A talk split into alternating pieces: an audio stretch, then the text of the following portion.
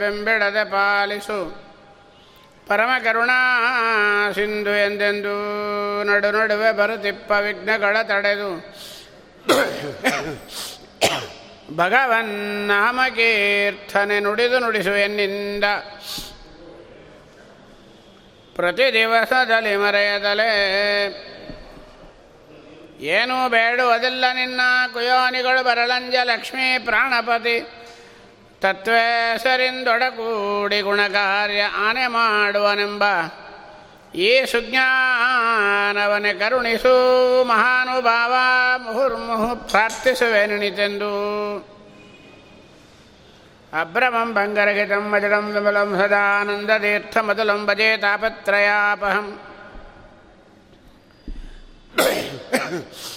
ಚಿತ್ರೈಃ ಪದೈಶ್ಚ ಗಂಭೀರೈಃ ವಾಕ್ಯೈರ್ಮಾನೈರಗಂಟಿತೈಃ ಗುರುಭಾವಂ ವಂಜಯಂತೆ ವಾದಿಶ್ರೇ ಜಯತೀರ್ಥವಾಕ್ ನಮಃ ಶ್ರೀಪಾದರಾಜಾಯ ನಮಸ್ತೆ ವ್ಯಾಸಯೋಗಿನೇ ನಮಃ ಪುರಂದರಾರ್ಯಾಯ ವಿಜಯಾರ್ಯಾಯ ತೇ ನಮಃ ಜಲಜ್ಯೇಷ್ಠನಿಭಾಗಾರಂ ಜಗದೀಶಪದಾಶ್ರಯಂ ಜಗದೀತಲ ವಿಖ್ಯಾತಂ ಜಗನ್ನಾಥ ಗುರುಂ ಭಜೆ. ಪೃಥ್ವೀಮಂಡಲಮಧ್ಯಸ್ಥಾಃ ಪೂರ್ಣಬೋಧಮತಾನುಗಾಃ ವೈಷ್ಣವಾಃ ವಿಷ್ಣುಹೃದಯಾಃ ತಾನ್ನಮಸ್ಯೆ ಗುರೂನ್ ಮಮ ಪಾದಮೂಳಿಪರ್ಯಂತಂ ಗುರುಣಾಮಾಕೃತಿಂ ಸ್ಮರೇತ್ ತೇನ ವಿಘ್ನಾಃ ಪ್ರಣಶ್ಯಂತಿ ಸಿದ್ಧಂತಿ ಚ ಮನೋರಥಾಃ.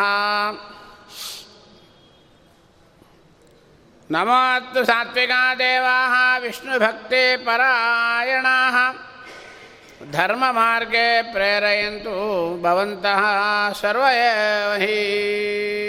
ಹರಿಕಥಾಮೃತಸಾರ ಗುರುಗಳ ಕರುಣದಿಂದಾಪನಿತು ಹೇಳುವೆ, ಪರಮ ಭಗವದ್ಭಕ್ತರಿದನ ಆದರದಿ ಕೇಳುವುದು.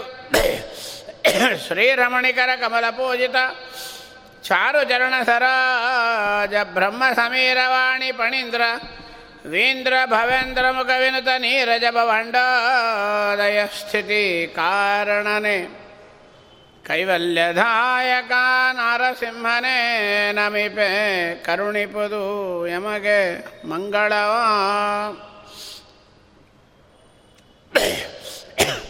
ಶ್ರವಣ ಮನಗಾನಂದವೀವದು, ಭವಜನಿತ ದುಃಖಗಳ ಕಳೆವದು. ವಿವಿಧ ಭೋಗಗಳ ಇಹಪರಂಗಳಲ್ಲಿತ್ತು ಸಲಹುವುದು. ಭುವನ ಪಾವನ ನೆನಪ ಲಕ್ಷ್ಮೀಧವನ ಮಂಗಳ ಕಥೆಯ ಪರಮೋತ್ಸವದಿ ಕಿವಿ ಕೊಟ್ಟು ಆಲಿಪದು. ಭೂಸುರರು ದಿನ ದಿನದಿ. ಶ್ರೀ ಜಗನ್ನಾಥದಾಸ ಗುರುವರಿಯರು ನಿನ್ನ ದಿವಸ ಹೇಳಿದರು, ಶ್ರವಣ ಮನಕ್ಕೆ ಆನಂದವೀವದು, ಕೇಳಿದರೆ ಸಂತೋಷ ಆಗಬೇಕು. ಕೇಳೋದು ಯಾವುದು, ಸಂತೋಷ ಪಡೋದು ಯಾವುದು ಅಂತಾರೆ. ಎಲ್ಲ ಕೇಳ್ತೀವಿ, ಹಾವು ಕೂಡ ಮಗಡಿ ಓದಿದರೆ ಕೇಳುತ್ತೆ. ನಾವು ಅನೇಕ ಶಬ್ದಗಳನ್ನು, ಮಾತುಗಳನ್ನು, ಸಂಗೀತಗಳನ್ನು ಕೇಳ್ತೇವೆ. ಆದರೆ ಆನಂದ ಆಗುತ್ತೆ, ತಾತ್ಕಾಲಿಕವಾದ ಯಾವುದೋ ತುಚ್ಛವಾದ ಆನಂದ ಆಗುತ್ತೆ. ನಿಜವಾದ ಆನಂದ ಯಾವುದು ಅಂದರೆ ಆ ಸ್ವರೂಪಕ್ಕೆ ಒಂದು ಆನಂದ ಆಗಬೇಕು. ಮೋಕ್ಷ ಎಲ್ಲೋ ಇಲ್ಲ, ಸ್ವರೂಪಕ್ಕೆ ಆನಂದ ಆಗೋದೇ ಮೋಕ್ಷ.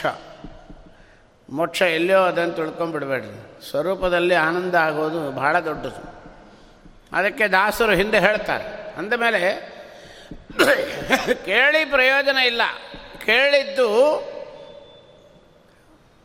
ಮನದಲ್ಲಿ ನಾಟಬೇಕು. ವಾದಿರಾಜರಂತಾರೆ, ಆವನ ಶ್ರವಣ ಅಷ್ಟೇ ಸಾಲದು, ಬರೀ ಕೇಳೋದೇನು ಪ್ರಯೋಜನ. ನಾವು ಹರಿಕಥಾಂಸಾರ ಕೇಳ್ತೀವಿ, ಭಾಗವತ ಕೇಳಿ. ವಾದಿರಾಜರಂತಾರೆ, ಆವನ ಶ್ರವಣ ಮನನ ನಿಧಿಧ್ಯಾಸನ ಇದು ಆ ವಿಷ್ಣುವಿನ ಭಕ್ತಿ ಮಹಾಪ್ರಸಾದಂಗಳು ಕೈವಲ್ಯ ಪದಕ್ಕೆ ಖಿದನಿಚ್ಛನಿಕೆ ಎಂದು ಭಾವಜ್ಞರು ಪೇಳ್ವರೋ. ಆನಂದ ಯಾವುದು ಅಂತ ಹೇಳ್ತಾರೆ. ಜೀವಕ್ಕೆ ಜವನ ಬಾಧೆಗಳ ತಪ್ಪಿಸಿ ಪಾವನ ವೈಕುಂಠಪುರದೊಳಗೆಂದೆಂದು ಆವಾಸವ ಮಾಡಿ ಸುಖಿಸಬೇಕಾದರೆ ಸೇವಿಸು ವೈಷ್ಣವರಾಣಿ, ಸೇವಿಸು ವೈಷ್ಣವರ ನಾರಾಯಣನೇ ಮನವೇ.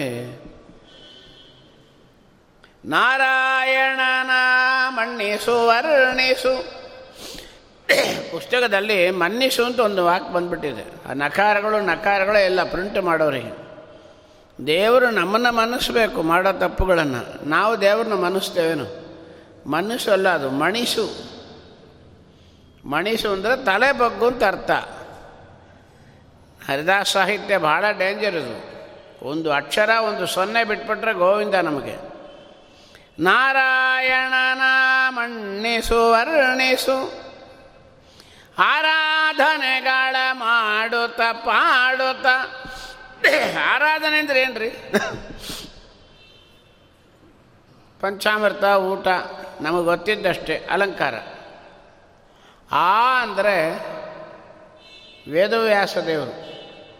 ಆ ಅನ್ನತಕ್ಕಂಥ ಅಕ್ಷರ ಪ್ರತಿಪಾದ್ಯ ಸ್ವಾಮಿ. ಆ ಅಂದರೆ ವೇದವ್ಯಾಸ ದೇವರು. ರಾಧಾ ಅಂದರೆ ಲಕ್ಷ್ಮೀದೇವಿ. ಅನ ಅಂದರೆ ವಾಯುದೇವರು. ಭಗವಂತನನ್ನು, ಲಕ್ಷ್ಮೀದೇವಿಯನ್ನು, ವಾಯುದೇವರನ್ನು ಸ್ಮರಣೆ ಮಾಡೋದು ಆರಾಧನೆ. ದಾಸರು ವಾದಿರಾಜರು ಅದನ್ನೇ ಅಂತಾರೆ, ಆರಾಧನೆಗಳ ಮಾಡುತ್ತ ಪಾಡುತ್ತ ನೀರಾಜನದಿಂದ ಅರ್ಚಿಸಿ ಮೆಚ್ಚಿಸು ಪಾರಾಯಣ ಪ್ರಿಯನ. ವೇದ ಪಾರಾಯಣ ಪ್ರಿಯನ.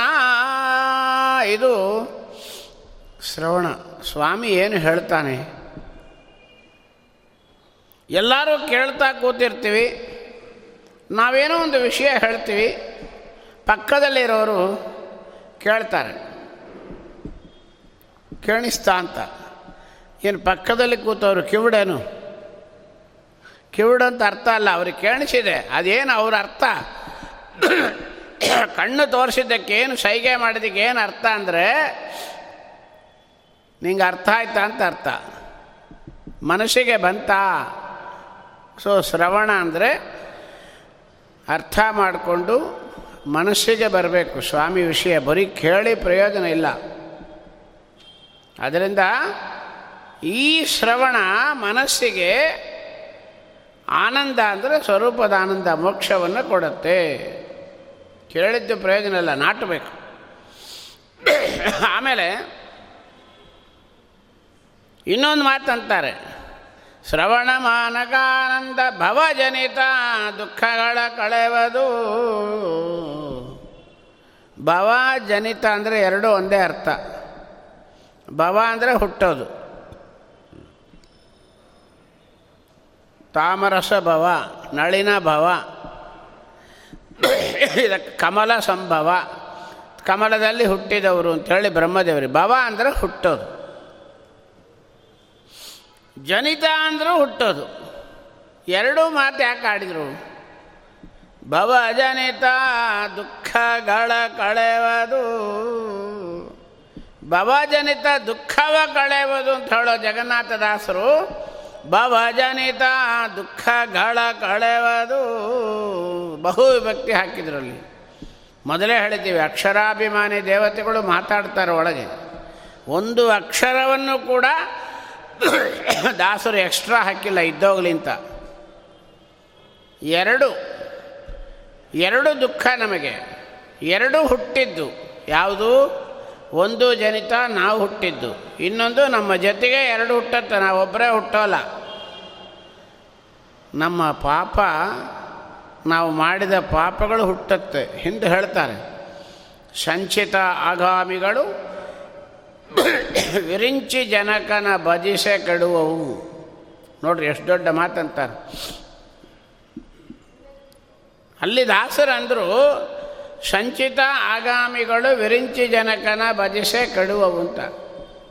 ನಮ್ಮ ಕರ್ಮ ಮೂರು ಭಾಗ, ಸಂಚಿತ ಆಗಾಮಿ ಪ್ರಾರಬ್ಧ ಅಂತ. ಜಗನ್ನಾಥದಾಸರು ಎಷ್ಟು ಸುಂದರವಾಗಿ ಸಾಮಾನ್ಯ ಮನುಷ್ಯರಿಗೂ ಕೂಡ ಅರ್ಥವಾಗುವಂತೆ ದೊಡ್ಡ ದೊಡ್ಡ ವಿಷಯಗಳನ್ನು ಹೇಳ್ತಾರೆ. ಮೂರು ಕರ್ಮ ನಂಬುದು ಸಂಚಿತ ಆಗಾಮಿ ಪ್ರಾರಬ್ಧ. ಜಗನ್ನಾಥದಾಸರು ಅಂತಾರೆ, ಪರಮಾತ್ಮನನ್ನು ಆರಾಧನೆ ಮಾಡಿದರೆ ಸಂಚಿತ ಆಗಾಮಿಗಳು ಕೆಡುವವು. ಸಂಚಿತ ಆಗಾಮಿ ಏನದು? ಸಂಚಿತ ಅಂದರೆ ಹಿಂದಿನ ಜನ್ಮದವರೆಗೆ, ಹಿಂದಿನ ನಿಮಿಷದವರೆಗೆ ನಾವು ಮಾಡಿದ ಪಾಪ ಪುಣ್ಯಗಳು. ಸಂಚಿ ಅಂದರೆ ಚೀಲ, ಚೀಲದಲ್ಲಿ ತುಂಬಿ ತುಂಬಿ ತುಂಬಿ ತುಂಬಿ ಹೊಲದು ಹಾಕಿದ್ದಾರೆ. ಫಿಕ್ಸೆಡ್ ಡೆಪಾಸಿಟ್ ನಮಗೆ ಮುಂದೆ ತಿನ್ನಲಿಕ್ಕಾಗಿ ಇಟ್ಟಿರೋದು ಬ್ಯಾಗು, ಅದು ಸಂಚಿತ ಡೆಪಾಸಿಟ್ ಇದೆ. ಆಗಾಮಿ ಅಂದರೆ ಈ ಮುಂದಿನ ನಿಮಿಷದಿಂದ ನಾವು ಹಿಂದೆ ಮಾಡೋದು, ಮುಂದೆ ಮಾಡ್ತಾ ಬರ್ತೀವಿ. ಹಿಂದೆ ಮುಂದೆ ಎರಡೂ ಪಾಪಗಳಿಗೆ ಸಂಚಿತ ಆಗಾಮಿಗಳು. ದೇವರನ್ನು ಧ್ಯಾನ ಮಾಡಿದರೆ ಸಂಚಿತ ಆಗಾಮಿಗಳು ಹೋಗಿಬಿಡುತ್ತೆ. ಅಂದರೆ ಏನರ್ಥ? ಹಿಂದಿನ ಪಾಪಗಳೆಲ್ಲ ರೈಟ್ ಆಫ್ ಆಗುತ್ತೆ. ಮುಂದೆ ಮಾಡಲಿಕ್ಕೆ ಆಗೋಲ್ಲ ಅಂದರೆ ರೈಟ್ ಆಫ್, ಮುಂದೆ ಇಲ್ಲ ಅಂದಮೇಲೆ ಮೋಕ್ಷ ಆಗುತ್ತೆ. ಪರಮಾತ್ಮನನ್ನು ಧ್ಯಾನ ಮಾಡಿದರೆ ಸಂಚಿತ ಆಗಾಮಿಗಳ ಪ್ರಾರಬ್ಧ ಹೋಗುತ್ತೆ. ಇನ್ನೊಂದು ಕೂತಿದೆ ಈಗ, ಪ್ರಾರಬ್ಧ ಅಂಬೋದೇನು ಅಂದರೆ ನಮ್ಮ ಜೊತೆಗೆ ನಾವು ಹುಟ್ಟಿದಾಗಿಂದ ಸಾಯುವವರಿಗೆ ಇಂತಿಂಥ ಪಾಪಗಳು ಮಾಡಬೇಕು ಅಂತ ಹೇಳಿ ನಮಗೆ ಸ್ವಾಮಿ ಬರೆದಿರ್ತಾನೆ. ಪಾಪ ಪುಣ್ಯ ಎರಡೂ ಅಷ್ಟೇ, ಒಂದು ಡೈರಿ ಹಾಕಿ ಕೊಟ್ಟಿರ್ತಾನೆ. ಸೀಮಿತ ಇದು, ಇದನ್ನು ಅನುಭವಿಸಲೇಬೇಕು. ಅದು ಯಾರೂ ತಪ್ಪಿಸ್ಲಿಕ್ಕಾಗೋಲ್ಲ, ಅದನ್ನು ಲೆಸ್ಸು ಆಗೋಲ್ಲ, ರೈಟ್ ಆಫೂ ಆಗೋಲ್ಲ, ಸಂಚಿತ ಆಗಾಮಿಗಳಾದಂಗೆ ಆಗೋಲ್ಲ. ಪುರಂದರದಾಸರ ಮಾತು ನಮಗೆ ಸ್ಪಷ್ಟವಾಗಿದೆ. ಸಾಮಾನ್ಯವಲ್ಲವೀದು ಬ್ರಹ್ಮ ಭಾರದ ಬರಗ ನೇಮದಿಂದಲಿಯಲ್ಲ ಪಣೆಯಲ್ಲಿ ಜಿಹೋದಕ್ಕೆ ನಾ ಮಾಡಿದ ಕರ್ಮ ಬಲವಂತವಾದರೆ. ಈಗ ನಮಗೇನಾಯಿತು? ಸಂಚಿತ ಆಗಾಮಿಗಳು ಹೋಗುತ್ತಾಗಲಿ, ಪ್ರಾರಬ್ಧ ಕರ್ಮ ನಮ್ಮ ಜೊತೆಗೆ ಹುಟ್ಟಿದ್ದು ಹೋಗಲ್ಲ, ಅನುಭವಿಸಲೇಬೇಕು. ಎರಡು ಮಾತು ಸಿಕ್ತೀವಿ ನಮಗೀಗ. ಜಗನ್ನಾಥದಾಸರು ಒಂದು ಮಾತಂತಾರೆ, ಭವಜನಿತ ದುಃಖಗಳ ಕಳೆವದು. ನಮ್ಮ ಜೊತೆಗೆ ಹುಟ್ಟಿದ ಪ್ರಾರಬ್ಧ ಕರ್ಮ ಹೋಗತ್ತಂತ ಹೇಳಲ್ಲ ದಾಸರು, ಹುಷಾರಾಗಿ ಹೇಳ್ತಾರೆ. ಕಳೆವದು, ಕಳೆಯತ್ತೆ. ಯಾವುದು ಕಳೆಯತ್ತೆ? ಪ್ರಾರಬ್ಧ ಕರ್ಮ ಕಳೆಯೋಲ್ಲ, ದುಃಖಗಳ ಕಳೆವದು. ಅದರಿಂದ ಆಗತಕ್ಕಂಥ ದುಃಖ ಹೋಗುತ್ತೆ. ಬಹಳ ಜಾಗೃತಿ ಮಾತಾಡಬೇಕು ಹರಿಕಥಾಂಸಾರ, ಬಹಳ ಡೇಂಜರ್ ಇದು. ಹೇಳಿಬಿಡ್ತಾರೆ ಪ್ರಾರಬ್ಧ ಕರ್ಮ ಕಳೆಯುತ್ತೆ ಅಂತ ಹೇಳಿದ್ದಾರೆ ಜಗನ್ನಾಥದಾಸರು. ಪ್ರಾರಬ್ಧ ಕರ್ಮ ಕಳೆಯೋಲ್ಲ, ಅದರಿಂದ ಬರತಕ್ಕಂಥ ದುಃಖ ಹೋಗುತ್ತೆ. ಅದು ಹೆಂಗೆ ಹೋಗುತ್ತೆ ನೋಡೋಣ. ವಿಜಯರಾಯರು ಒಂದು ಮಾತಂತಾರೆ, ನಂಬಿದೆ ನಿನ್ನ ಪಾದ ಗುರುಮುಖ್ಯ ಪ್ರಾಣ ನಂಬಿದೆ. ಅದರೊಳಗೆ ಒಂದು ಮಾತಂತಾರೆ, ಕೊಂಚ ಮಾಡ ಪ್ರಾರಬ್ಧ, ಕೊಂಚ ಮಾಡೋ ಪ್ರಾರಬ್ಧ ಅಂತ ಕೂತ್ಕೊಂಡ್ರು. ಅದೇನದು ಕೊಂಚ ಮಾಡೋದು? ಆ ಪ್ರಾರಬ್ಧವನ್ನು ಕಡಿಮೆ ಮಾಡು ಅಂತಂತಾರೆ. ಅಂದರೆ ಏನರ್ಥ? ದುಃಖ ಹೋಗಲಾಡಿಸು. ಅದಕ್ಕೆ ಜಗನ್ನಾಥದಾಸರಂದರು ದುಃಖಗಳ ಕಳೆವದು. ಆ ಪ್ರಾರಬ್ಧದಿಂದ ಆಗತಕ್ಕಂಥ ದುಃಖಗಳನ್ನು ಕಳೀತಾರೆ. ಇದೇನು ಅರ್ಥ ಆಗಲ್ಲಲ್ಲ ಅಂದರು. ಅದಕ್ಕೆ ದೃಷ್ಟಾಂತ ಕೊಡ್ತಾರೆ ಶಂಕರ್ಷಣ ಒಡೆಯರು. ಒಂದು ಕಡೆ ದೃಷ್ಟಾಂತ ಕೊಡ್ತಾರೆ. ಆ ದೃಷ್ಟಾಂತ ನಮಗೆ ಅರ್ಥ ಆಗಬೇಕಾದ್ರೆ ಒಂದು ಲೌಕಿಕ ದೃಷ್ಟಾಂತ ತಗೊಂಬೋಣ. ಈಗ ನಮ್ಮ ಮನೆಯೊಳಗೆ ಏನೋ ಒಂದು ದೊಡ್ಡ ಕಾರ್ಯಕ್ರಮ ಆಗ್ತಾಯಿದೆ, ಮಂಗಳ ಕಾರ್ಯಕ್ರಮ. ಒಂದು 100-200 ಜನ ಅನ್ನ ಸಂತರ್ಪಣೆ ಆಗಬೇಕಾಗಿದೆ. ಕಿರಾಣಿಗೆ ಹೋಗಿ ಸಾಮಾನುಗಳು ತರ್ತೇವೆ. ಆಗ 3 ಡಬ್ಬಿ ತುಪ್ಪ ತಗೊಂಡು ಬರ್ತೇವೆ. ತಗೊಂಡು ಬರೋಳೆ ಅವನಿಗೆ ನಾವು ಹೇಳಿರ್ತೇವೆ, ಸ್ವಾಮಿ ಉಳಿದ್ರೆ ವಾಪಸ್ ಕೊಡ್ತೀವಿ, ಬಿಲ್ಲೊಳಗೆ ಅಡ್ಜಸ್ಟ್ ಮಾಡಿರಿ ಅಂಥೇಳಿ. ಆಯ್ತು ಸ್ವಾಮಿ, ನೀವು ಇಷ್ಟು ಬೇಕಾದವರು, ಇಷ್ಟು ವ್ಯಾಪಾರ ಕಸ್ಟಮರ್ ನೀವು, ನೀವು ಉಳಿದಿದ್ದನ್ನು ತೊಗೊಂಬರ್ರಿ, ನಾವು ಬಿಲ್ಲೊಳಗೆ ಅಡ್ಜಸ್ಟ್ ಮಾಡ್ತೀವಿ ಅಂತ ಹೊರಡೋ ವೇಳೆ ಹೇಳಿರ್ತಾನೆ. ಬಂದಿವಿ, 3 ಕಿಲೋ ಟಿನ್ನೊಳಗೆ 1 ಡಬ್ಬಿ ತುಪ್ಪ ಖಾಲಿ ಆಗೋಯ್ತು. ಇನ್ನೊಂದು ಡಬ್ಬಿ ತುಪ್ಪ ಹಾಗೆ ಇದೆ, ಓಪನ್ ಮಾಡಿಲ್ಲ. ಇನ್ನೂ 1 ಡಬ್ಬಿ ಒಳಗೆ ಅರ್ಧ ಡಬ್ಬಿ ಓಪನ್ ಆಗಿದೆ, ಅರ್ಧ ಡಬ್ಬಿ ಖಾಲಿ ಆಗಿದೆ. ಈ ಸೀಲ್ ಮಾಡಿದ 1 ಡಬ್ಬಿಯನ್ನು, ಉಳಿದ ಅರ್ಧ ಡಬ್ಬಿಯನ್ನು ತಗೊಂಡು ಅಂಗಡಿಗೆ ಹೋದೆವು ಬಿಲ್ ಪೇಮೆಂಟಿಗೆ. ಅವನು ಹೇಳಿದ, ಸೀಲ್ ಮಾಡಿದ ಡಬ್ಬಿ ನಾನು ತಗೊತೀನಿ, ಸೀಲ್ ಓಪನ್ ಆಗಿದ್ದು ನಾನೇನು ಮಾಡಲಿಕ್ಕಾಗೋಲ್ಲ, ನೀವು ಸೀಲ್ ಓಪನ್ ಮಾಡ್ದಂಗೆ ತಂದಿರಬೇಕಾಗಿತ್ತು, ಅದು ನೀವು ವೇಸ್ಟ್ ಆಗುತ್ತೆ, ಅದರಿಂದ 1 ಡಬ್ಬಿ ನಾನು ರೈಟ್ ಆಫ್ ಮಾಡ್ತೀನಿ, ಈ ಅರ್ಧ ಡಬ್ಬಿನ ತೊಗೊಂಡು ಹೋಗಿ ನಾವು ರೀಫಂಡ್ ಮಾಡಲಿಕ್ಕಾಗೋಲ್ಲ, ನಮ್ಮ ಖರ್ಚು ಇಮಿಡಿಯೇಟಾಗಿ ಆಗೋಲ್ಲ ಅಂತ ಹೇಳಿಬಿಟ್ಟೆ. ಸೊ ಈಗೇನಾಯಿತು, ಆ ಅರ್ಧ ಡಬ್ಬಿ ತುಪ್ಪ ನಮ್ಮ ಮನೆಗೆ ಬಂತು. ಸಂಚಿತ ಯಾವುದು, ಸೀಲ್ ಓಪನ್ ಮಾಡಲಾಂಗಿದ್ದ ಡಬ್ಬಿ, ಅದು ಹೊಟ್ಟೋಯ್ತು. ಇನ್ನೊಂದಿದೆ ಮಾಡಿದ್ದು, ಖಾಲಿಯಾಗಿ ತಿಂದುಬಿಟ್ಟೇವೆ, ಅದು ಹೋಯಿತು. ಸಂಚಿತ ಆಗಾಮಿ 2 ಹೋಯಿತು. ಈಗ ಉಳ್ಕೊಂಡಿದ್ದಲ್ಲ ಅರ್ಧ ಡಬ್ಬಿ, ಅದು ಭವಜನಿತ ದುಃಖ.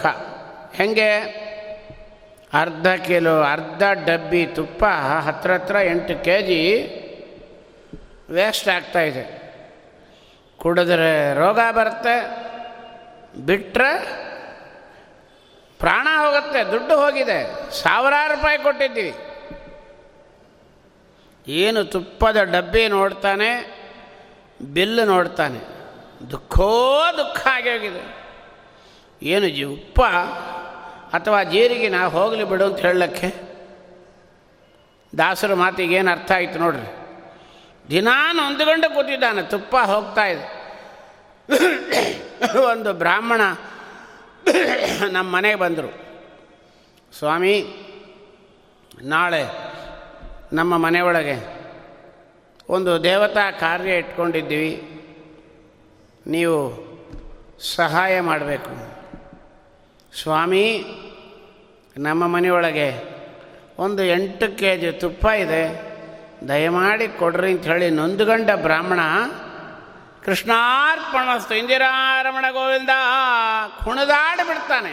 ಬ್ರಾಹ್ಮಣನಿಗೆ ಕೊಟ್ಟೆ, ಸಂತೋಷ ಆಗೋಯ್ತು. ಅದೇ ಭವಜನಿತ ದುಃಖಗಳ ಕಳೆವದು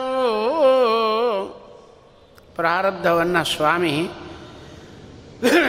ಕಳಿತಾನೆ ಅಂಬೋದನ್ನು ದಾಸರು ನಮ್ಮ ಜೊತೆಗೆ ಹುಟ್ಟಿದ ಪ್ರಾರಬ್ಧ ಆಗಿದ್ದರೂ ಕೂಡ ಕಳಿತಾನೆ. ಕಾಲು ಕೆಳಗೆ ಬಿದ್ದು ನೋವಾಗಿದ್ದರೂ ಕೂಡ ಸ್ವಾಮಿ ಇದು ಪ್ರಾರಬ್ಧ ಕರ್ಮ. ಆದರೂ ಕೂಡ ಟಿ ವಿ ನೋಡ್ಲಂಗೆ, ಪಾರ್ಕ್ನಾಗ ಕೂತ್ಕೊಂಡು ಯಾರೋ ನಮ್ಮ ರಿಟೈರ್ಡ್ ಪರ್ಸನ್ ಜೊತೆಗೆ ಹರಟೆ ಹೊಡಿಲಂಗೆ ಗಾಂಧಿ ಬಜಾರೊಳಗೆ ತಂದು ಕೂಡಿಸ್ದ ನೋಡ್ರಿ ವ್ಯಾಸರಾಜ ಮಠದಲ್ಲಿ ಪುರಾಣ ಹೇಳುವಂಥ. ಇದು ಪ್ರಾರಬ್ಧವ ಕಳೆಯೋದು.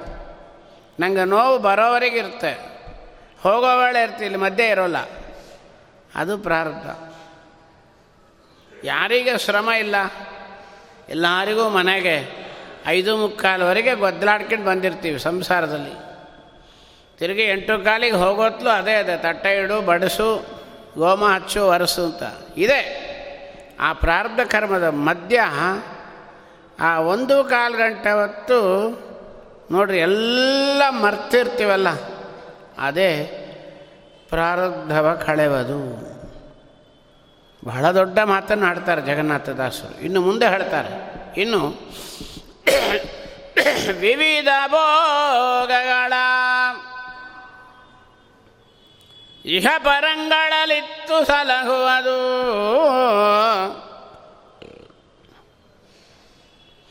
ವಿವಿಧ ಭೋಗಗಳ ಇಹ ಪರಂಗಳಲ್ಲಿತ್ತು ಸಲಹುವುದು. ವಿವಿಧ ಭೋಗ ಅಂದರೆ ಏನು? ಇಹ ಪರ, ಇಹ ಅಂದರೆ ಇಲ್ಲಿ, ಪರ ಅಂದರೆ ಮೇಲೆ ಮೋಕ್ಷ. ವಿವಿಧ ಭೋಗ ಅಂದ್ರೇನು? ನಮ್ಮ ಅರ್ಥ ಇಲ್ಲಿ ಇಹದಲ್ಲಿ ಯಾವುದು ಸುಖ? ನಮ್ಮ ಲೆಕ್ಕದಲ್ಲಿ ಒಳ್ಳೆಯ ಎ ಸಿ ರೂಮು, ಕಾರು, ವಿಚಿತ್ರವಾದ ರುಚಿಯಾದ ಊಟಗಳು, ಹೆಂಡತಿ, ಮಕ್ಕಳು, ಸಂಸಾರ. ಕೇಳ್ತಾನೆ, ಆರಾಮಾಗಿದ್ದೀನಿ ಸರ್, ಎನಿ ಪ್ರಾಬ್ಲಮ್, ಆರಾಮ್, ಏನೂ ಇಲ್ಲ, ಹೈ ಕ್ಲಾಸ್, ಚೆಂದಾಗಿದ್ದೀನಿ ಅಂತಾನೆ. ಏನು ಚೆಂದಾಗಿರೋದು? ಚೆಂದಾಗಿದ್ದೀನಿ ಅಂತ ಹೇಳಿಬಿಡ್ತಾರೆ. ಸುಖವಾಗಿದ್ದೀನಿ ಸರ್. ಏನು ಸುಖ? ಮೊದಲು ಹೇಳಿದ್ದೀವಿ, ವ್ಯಾಸರಾಜರು ಹೇಳ್ತಾರೆ, ಎರಡು ಹಾವಿನ ಬಾಯಿ ಒಳಗೆ ಎರಡು ಕಪ್ಪೆ ಕೂತಿತ್ತು. ಹಾವಿನ್ನು ಬಾಯಿ ಮುಚ್ಚಲ್ಲ. ಒಂದು ಕಪ್ಪೆ ಇನ್ನೊಂದು ಕಪ್ಪೆ ನೋಡಿ ಕೇಳಿತಂತ, ಹೌವಾರ್ಯು ಅಂತ. I am fine, I am also fine. ದಾಸರೇ ಚೆನ್ನಾಗಿದ್ದೀರಾ? ನಾವು ಚೆನ್ನಾಗಿದ್ದೀವಿ. ನೀವು ಚೆನ್ನಾಗಿದ್ದೀರಾ? ಎಲ್ಲಿವರೆಗೆ ನಾವು ಚೆನ್ನಾಗಿರೋದು? 3 ಸರ್ತಿ ಕೇಳ್ರಿ, ಚೆನ್ನಾಗಿದ್ದೇನಮ್ಮ, ಚೆನ್ನಾಗಿದ್ದೇನೆ ಆಚಾರ್ಯ, ಚೆನ್ನಾಗಿದ್ದೇನಮ್ಮ. 4ನೇ ಸರ್ತಿ ಕೇಳ್ರಿ, ಯಾಕಾಚಾರ್ಯ ಭಾಳ ಕೇಳ್ತಾ ಇದ್ದೀರಿ, ನಮ್ಮ ಮೇಲೆ ಭಾಳ ಅಂಗಲಾಪ ಇದೆ, ಕೂತ್ಕೊಳ್ರಿ ಹೇಳ್ತೀನಿ ಅಂತ ಶುರು ಮಾಡ್ತಾನೆ ಶ್ರೀಮದ್ ಭಾಗವತ. ಕರ್ಮಗಳು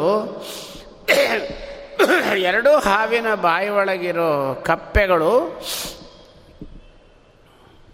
ಪರಿಣಾಮ ಮಾಡಿಕೊಂಡಂಗೆ ನಿನ್ನ ಸುಖ ಬಿದ್ದಿದೆ. ರಾಯರು, ವ್ಯಾಸರಾಜರು 2 ಹಾವು 2 ಕಪ್ಪೆ ಹೇಳಿದರು. ನಮ್ಮ ವಿಜೇಂದ್ರ ತೀರ್ಥರು, ಅವರ ಶಿಷ್ಯರು,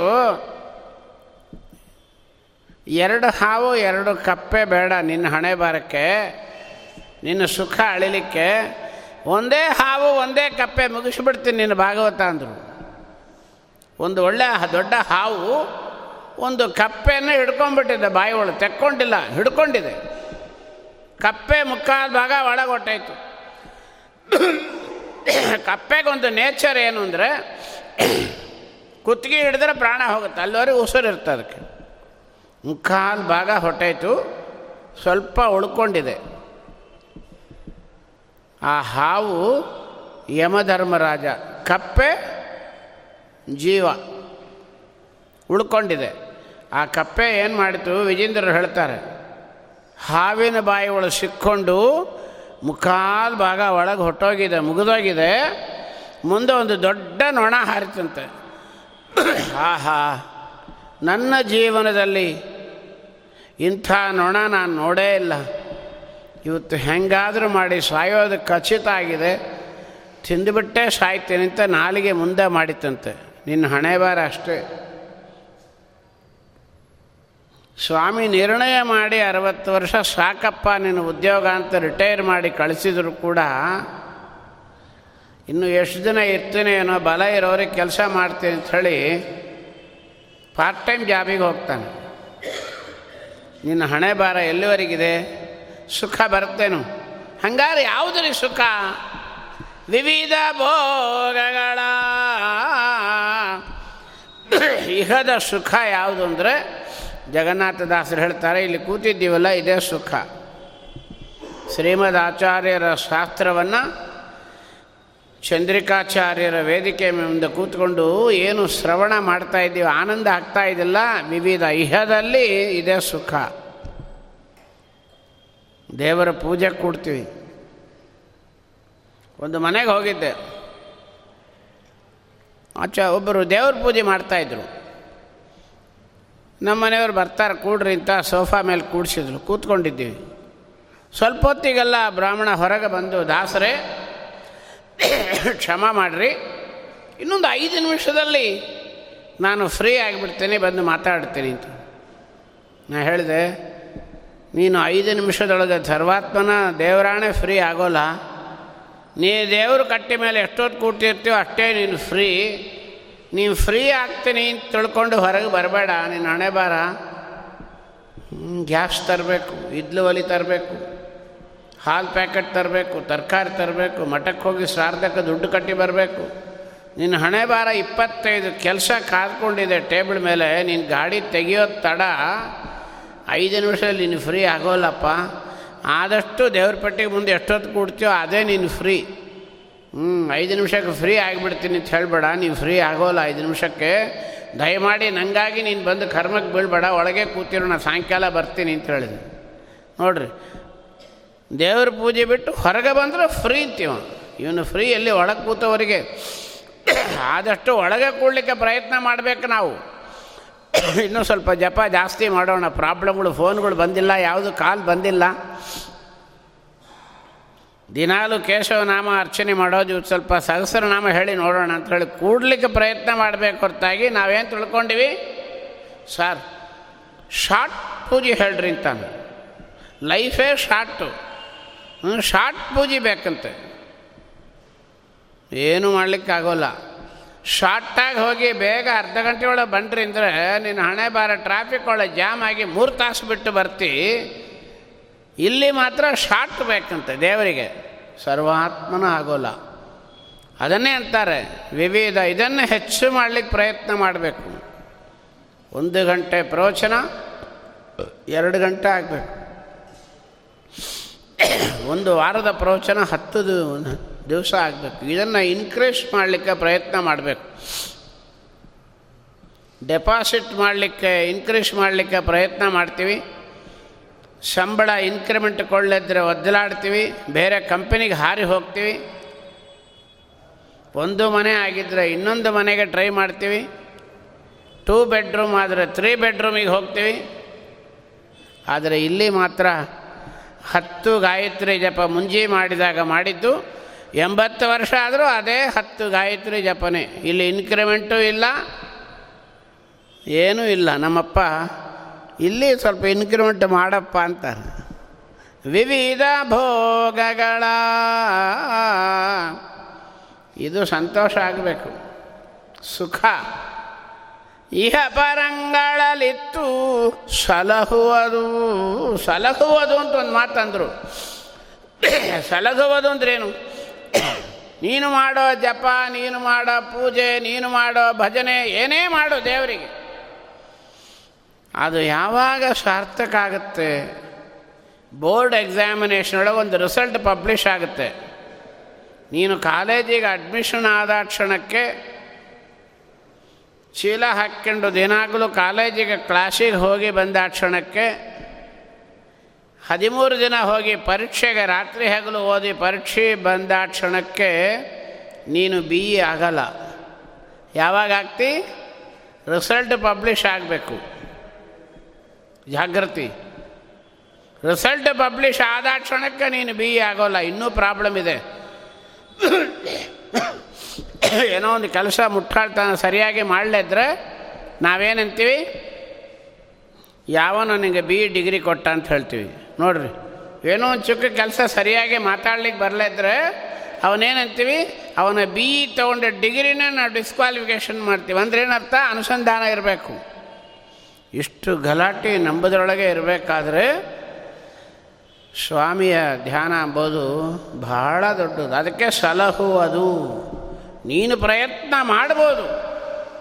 ಪುರಾಣಕ್ಕೆ ಹೋಗಬೇಕು, ದೇವರ ಪೂಜೆ ಕೂಡಬೇಕು, ಎಲ್ಲ ನಿಂದು ಆಗಿರುತ್ತೆ. ಆದರೂ ಕೂಡ ಪರಮಾತ್ಮನ ಮನಸ್ಸಿಗೆ ಬರಬೇಕು. ಜಾಗೃತಿ. ದಾಸರಂತಾರೆ, ನಿನ್ನ ಚಿತ್ತಕ್ಕೆ ಬಂದದ್ದು ಎನ್ನ ಚಿತ್ತಕ್ಕೆ ಬರಲಿ, ಅನ್ಯ ಭಯಕ್ಕೆ ಕೊಡದೇರೋ ಶ್ರೀನಿವಾಸ ದಯಾನಿದೆ. ನನ್ನ ಚಿತ್ತಕ್ಕೆ ಬಂದದ್ದು ನಿನ್ನ ಚಿತ್ತಕ್ಕೆ ಬರೋದು ಬೇಡ, ಹಾಳಾಗ್ತೀನಿ. ನಿನ್ನ ಚಿತ್ತಕ್ಕೆ ಬಂದದ್ದು ಅದೇ ಸಲಹುವುದು. ಸ್ವಾಮಿಯನ್ನು ಅದನ್ನೇ ಕೇಳಬೇಕಂತೆ ವಿಜಯರಾಯರು ಕೊನೆಗೆ ಕೇಳ್ತಾರೆ, ಏನು ಬೇಕು ಅಂತ. ಕೆಟ್ಟ ಜನರ ಸಂಘ. ವಿಜಯರಾಯರು ಈ ಮಾತು ನಮಗೆ ಅಂದಿ ತೋರಿಸಿದ್ದಾರೆ. ಮತ್ತು ಅವರು ಮಾಡಿದ್ರು ಅಂತ ಅರ್ಥ ಮಾಡ್ಕೊಂಡ್ಬಿಡ್ಬೇಡ್ರಿ, ಅಂತಂದು ತಮಸ್ಸು ಆಗಿ ಹೋಗುತ್ತೆ. ಪಾಪಿ, ಇಂಥ ಪ್ರಾರ್ಥನೆ ಮಾಡು. ಕೆಟ್ಟ ಜನರ ಸಾಯೋ ವೇಳೆದು ಕೇಳಬೇಕಂತ ವಿಜಯರಾಯರು ಹೇಳಿಕೊಡ್ತಾರೆ. ಏನು ಬೇಕು? ಆನಂದ ತೀರ್ಥ ಮುನಿಗಳ ಧ್ಯಾನಿ ಪರಸಂಗ ಆನಂದದಲ್ಲಿರಿಸೋ ಕೃಷ್ಣ. ರೈಲೊಳಗೆ 100 ಜನ ಕೂತಿರಲಿ ಕಂಪಾರ್ಟ್ಮೆಂಟ್ ಒಳಗೆ, ಒಬ್ಬ ಅಕ್ಷತೆ ಹಂಗಾರ ಇಟ್ಕೊಂಡು ಕೂತ ಅಂದ್ರೆ ನಮಗೆ ಎಷ್ಟು ಆನಂದ ಆಗುತ್ತೆ ಗೊತ್ತಾ? ನಿಮಗಾಗುತ್ತೋ ಇಲ್ಲೋ, ನಮಗಂತೂ ಆಗುತ್ತೆ. 3 ಸ್ಟೇಷನ್ ಬರೋಷ್ಟೊಳಗೆ ಹೆಂಗಾದ್ರೂ ಹೇಗೆ ಅವನು ಮಾತಾಡ್ಸ್ಬಿಟ್ಟು ಬಂದುಬಿಡ್ತೇವೆ. ಎಲ್ಲಿ ಮನೆ ನಿಮ್ಮದು, ಯಾವ ಊರು, ಎಲ್ಲರನ್ನೂ ಕೇಳಬೇಕಾಗಿತ್ತು. ಆ ಶ್ರೀಮದ್ ಆಚಾರ್ಯರ ಶಿಷ್ಯರು ಅಕ್ಷತೆ ಹಂಗಾರ ನೋಡಿಬಿಟ್ರೆ ನಮಗೇನೋ ಒಂದು ದೊಡ್ಡ ಆತ್ಮೀಯ ಬಂಧುಗಳನ್ನು ನೋಡಿದಂಗೆ ಆಗುತ್ತೆ. ವಿಜಯರಾಯರು ಅದನ್ನು ಕೇಳು ಅಂತಾರೆ. ಆನಂದ ತೀರ್ಥ ಮುನಿಗಳ ಧ್ಯಾನಿ ಪರಸಂಗ, ಅದೆಷ್ಟು ಆನಂದ ನೋಡ್ರಿ. ಅವರು ಅಂತಾರೆ ಬರ್ರಿ ಬರ್ರಿ ಬರ್ರಿ ಕೂಡ್ರಿ ಅಂತಾರೆ. ಆನಂದದಲ್ಲೇರೇಸೋ ಇನ್ನೊಂದು ಮಾತಂದರು, ಕೆಟ್ಟ ಜನರ ಸಂಗ ಎಷ್ಟು ದಿನವೂ ಮಾಡಿ ಭ್ರಷ್ಟನಾಗಿ ಪೋದೆ ಕೃಷ್ಣ. ಯಾರು ಕೆಟ್ಟ ಜನರು? 24 ಗಂಟೆ ಒಳಗೆ 1 ಗಂಟೆ ಪುರಾಣಕ್ಕೆ ಬಂದ್ವಿ. ಉಳಿದ 23 ಗಂಟೆಗೆ ನಮ್ಮ ಜೊತೆಗೆ ಯಾರ್ಯಾರಿದ್ರು ಅವರೆಲ್ಲ ಕೆಟ್ಟ ಜನರು ಅಂತಾರೆ. ಮುಗದೇ ಹೋಯ್ತು ನಿನ್ನ ಹಣೆ ಬಾರ. ವ್ಯಾಸರಾಯರಂತಾರೆ, ಜನನೀ ಜನಕಾತ್ಮಜಮಿಕ್ಕಾದವರು ದೇಹ ಬಂಧವರು ಅನುಕೂಲ ಇದ್ದಾಗ ಅತಿಹಿತರವರು ನಿಮಿತ್ತವು ತೊಲಗೆ ಅವರ್ಯಾರೋ ಅವರಿಗೆ ನಾನ್ಯಾರೋ ಹಾಗಲ್ಲದಿನ್ನು ಅನುಗಾಲ ಸಲಹುವರನು ನೀ ತೋರೋ. ಜನನ ಮರಣ ಸ್ಥಿತಿ ಜನುಮ ಜನುಮದಲ್ಲಿ ಕ್ಷಣ ಬಿಡದಲೆ ಕಾಯುವ ನಿಮಿತ್ತ ಬಂದೋ ಶ್ರೀನಿವಾಸ ಸಲಹೋ ಎನ್ನನು ನೀನೇ. ವ್ಯಾಸರಾಜರು 12 ವರ್ಷ ವೆಂಕಟರಮಣನ ಮುಂದೆ ಹೋದಾಗ ಅದನ್ನೇ ಅಂತ ಇದ್ರಂತೆ. ಅನ್ಯಾರಕ್ಷಕರನು ನಾನು ಎಲ್ಲಿಯೋ ಆರಸಿ ನೋಡಲು ಕಾಣೆ ಕರುಣಾಸಾಗರನೇ ದೀನ ಜನರ ಸುರದೇನೆನಿಸುವ ಜಗತ್ರಾಣ ಪ್ರಾಣಪತೆ ಹೇರರ ಸಿಂಹ ಶ್ರೀನಿವಾಸ. ಇದನ್ನು ವಿಜಯರಾಯರು ಕೇಳ್ತಾರೆ, ಕೆಟ್ಟ ಜನರ ಸಂಗ ಇಷ್ಟು ದಿನವು. ಯಾರಾದರೂ ಒಬ್ಬರು ಮನೆಯೊಳಗೆ ನನಗಂತೂ ಇಲ್ಲ, ನಿಮಗಿದ್ರೆ ಹೇಳ್ರಿ ಕೈ ಮುಗಿತೀನಿ, ಇವತ್ತು ಸ್ವಲ್ಪ 1 ಗಂಟೆ ಪೂಜೆ ನಿಧಾನ ಮಾಡಿರಿ, ಇನ್ನೂ ಸ್ವಲ್ಪ ಹೂ ತಂದು ಕೊಡ್ತೀನಿ, ಚೆಂದಾಗಿ ಅಲಂಕಾರ ಮಾಡಿರಿ, ಇನ್ನೂ 1-2 ಮಂಗಳಾರತಿ ಬತ್ತಿ ಕೊಡ್ತೀನಿ, ಚೆಂದಾಗಿ ಮಂಗಳಾರತಿ ಮಾಡಿರಿ, ದೇವ್ರ ಪೂಜೆ ಮುಗಿದ ತಕ್ಷಣ 4 ಹಾಡು ಹೇಳ್ರಿ, ನನಗೆ ಬಹಳ ಆಸೆ ಆಗಿದಂತೆ. ಯಾರ ಮನೆಯೊಳಗಾದರೂ 1 ಹೆಂಡತಿ ಮಗಳು ಸೊಸೆ ಮಗ ಯಾರಾದರೂ ಇದ್ದರೆ ಹೇಳ್ರಿ ಕೈ ಮುಗಿತೀನಿ, ಬೇಗ ಪೂಜೆ ಮುಗಿಸ್ರಿ, ಎಷ್ಟೊತ್ತು ನಿಮ್ಮ ಗೋಳು. ಅಯ್ಯೋ ಎಲ್ಲಿ ಮಟ್ಟಿಗಿದ್ದೇವೆ ನೋಡ್ರಿ ನಾವು, ಇವರೆಲ್ಲ ಕೆಟ್ಟ ಜನರು ಅಂತ ಹೇಳಿಬಿಟ್ರು, ಮುಗದೇ ಹೋಯ್ತು. ಏನು ವಿಚಿತ್ರ ಇವತ್ತು.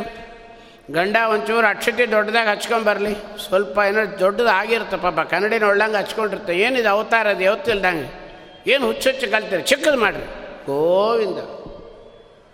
ನಮ್ಮ ಹಣೆ ಬಾರ ಇಷ್ಟು ಮಟ್ಟಿಗಿದೆ. ಹೂ ತಂದಿದ್ದರೂ ಕೂಡ ಸಾಯಂಕಾಲ ಮಾರ್ಕೆಟಿಗೆ ಹೋಗ್ಲಿಕ್ಕಾಗಲ್ಲ, ನಾಳೆ 4 ಹೂವು ಇಟ್ಕೊಳ್ರಿ, ಇವತ್ತು ಎಲ್ಲ ಹೇರಿಸ್ಬಿಡ್ಬೇಡ್ರಿ, ಯಬ್ಬೋ ನೈವೇದ್ಯಕ್ಕೆ ಎಲ್ಲ ಇಡಬೇಡ್ರಿ, ಅರ್ಧ ಹೂವು ನಾಳೆಗೆ ಇಟ್ಕೊಳ್ರಿ, ಅರ್ಧ ಹೂವು ಫ್ರಿಡ್ಜೊಳಗೆ ಇಟ್ಟಿರ್ತಾನೆ, ಸಾಯಂಕಾಲ ಕೃಷ್ಣಾರ್ಪಣ ಆಗಿದ್ರೆ ಹೆಣದ ಮನೆಯ ಹೂವು ಕೂಡ ಬರೋಲ್ಲ, ತಿಪ್ಪ್ಯಾಗೆ ಹಾಕ್ತಾರೆ. ನಿನ್ನ ಹೆಣ ನಾಳೆಯಿಂದವನ ಮನೆ ಹಾಳು. ಗೋಪಾಲದಾಸರಂತಾರೆ, ನಾಳೆಗೆ ಹೇಗೆಂಬ ಚಿಂತೆ ಬೇಡ, ಚಿರಂಜೀವಿ ಆಗಲೋ ಚೆಣ್ಣ ನೀನು. ಇವರೆಲ್ಲ ಒಳ್ಳೆಯವರೇನ್ರಿ? ದಾಸರು ಸ್ಪಷ್ಟವಾಗಿ ಹೇಳ್ತಾರೆ. ಇನ್ನೂ ಒಂದು ಮಾತಂದರು, ರಾಯರತ್ಲಿ ಬಂದರು ಮಂತ್ರಾಲಯಕ್ಕೆ. ಮಂದಾಮತಿಗಳ ಸಂಗದಿಂದ ನಿನ್ನಯ ಪಾದ ಇಂದಿನ ತನಕರ ಪೊಂದಲಿಲ್ಲ ಏನು ಕೆಟ್ಟ ಜನರು ಎಲ್ಲರೂ ನಮ್ಮನ್ನು ಸಂಕೋಚ ಮಾಡು ಅಂತ ಹೇಳೋರೆ. ಉಪನಯನ ಮಾಡಿದ ಹುಡುಗನಿಗೆ ಫೆಬ್ರವರಿ ತಿಂಗಳು ಬರಲಿಕ್ಕಿಲ್ಲ ನೋಡು, ಈ 2 ತಿಂಗಳು ಸಂಧ್ಯಾವಂದನೆ ಮಾಡಬೇಡ, ಪರೀಕ್ಷೆ 1000 ರೂಪಾಯಿ ಕಟ್ಟಿದ್ದೀನಿ, ದಯಮಾಡಿ ನೀನು ಸಂಧ್ಯಾವಂದನ ಭಾಳ ಹೊತ್ತು ಮಾಡ್ಕೊಂತ ಕೂಡಬೇಡ, ಮೇ ತಿಂಗಳು ಮಾಡು. ನೀ 2 ತಿಂಗಳು ಮಾಡಿದ ಭ್ರಷ್ಟಾಚಾರ ಬ್ರಾಹ್ಮಣಿಕನೇ ಹೊಟ್ಟೋಗುತ್ತೆ ಹುಡುಗನಿಗೆ, ಸಂಧ್ಯಾವಂದನ ಬೇಡಂತೆ. ನಮ್ಮ ಮನೆ ಪಾಠ ನಡೀತಾ ಇದೆ ಆಚಾರ್ಯ, 2 ತಿಂಗಳು ಭಜನೆ ಪಾಠ ಬೇಡ, ಹುಡುಗರು ಪರೀಕ್ಷೆಗೆ ಓದ್ತಾ ಇದ್ದಾರೆ. ಗೋವಿಂದ ಮೊದಲು ಬರೋದೇ ನಮಗೇನು ಅಂದರೆ ಈ ಪೂಜೆಗೆ ಬರೋದು ಆಪತ್ತು.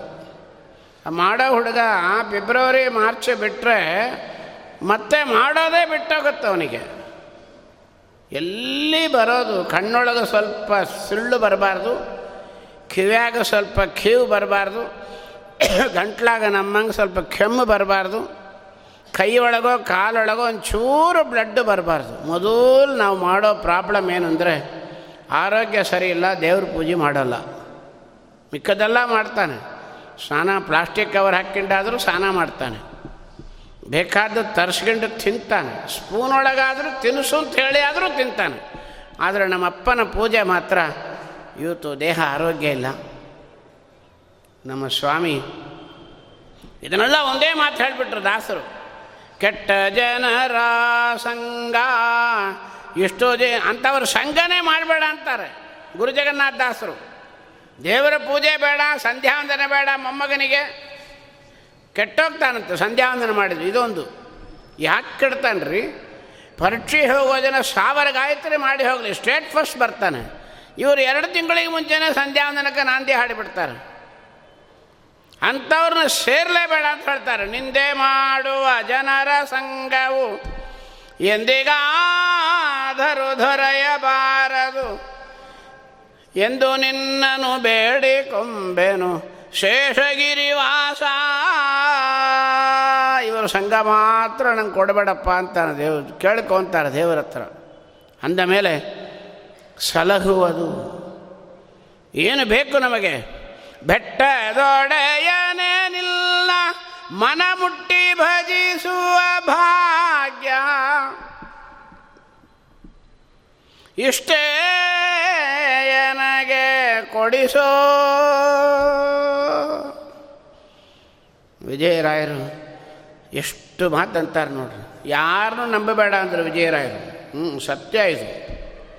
ಯಾವ ಹೆಂಡತಿ ಆಗಲಿ, ಮಕ್ಕಳಾಗಲಿ, ಅತ್ತೆ ಆಗಲಿ, ಅಣ್ಣ ಆಗಲಿ, ತಮ್ಮ ಆಗಲಿ, ಯಾರನ್ನೂ ನಂಬಬೇಡ. ನಿಜವಾಗಿ ನಿಲ್ಹೊರೆತು ಸಲಹುವರನ ಕಾಣೆ ವಿಜಯ ವಿಠಲರೆಯ ಕೃಷ್ಣ.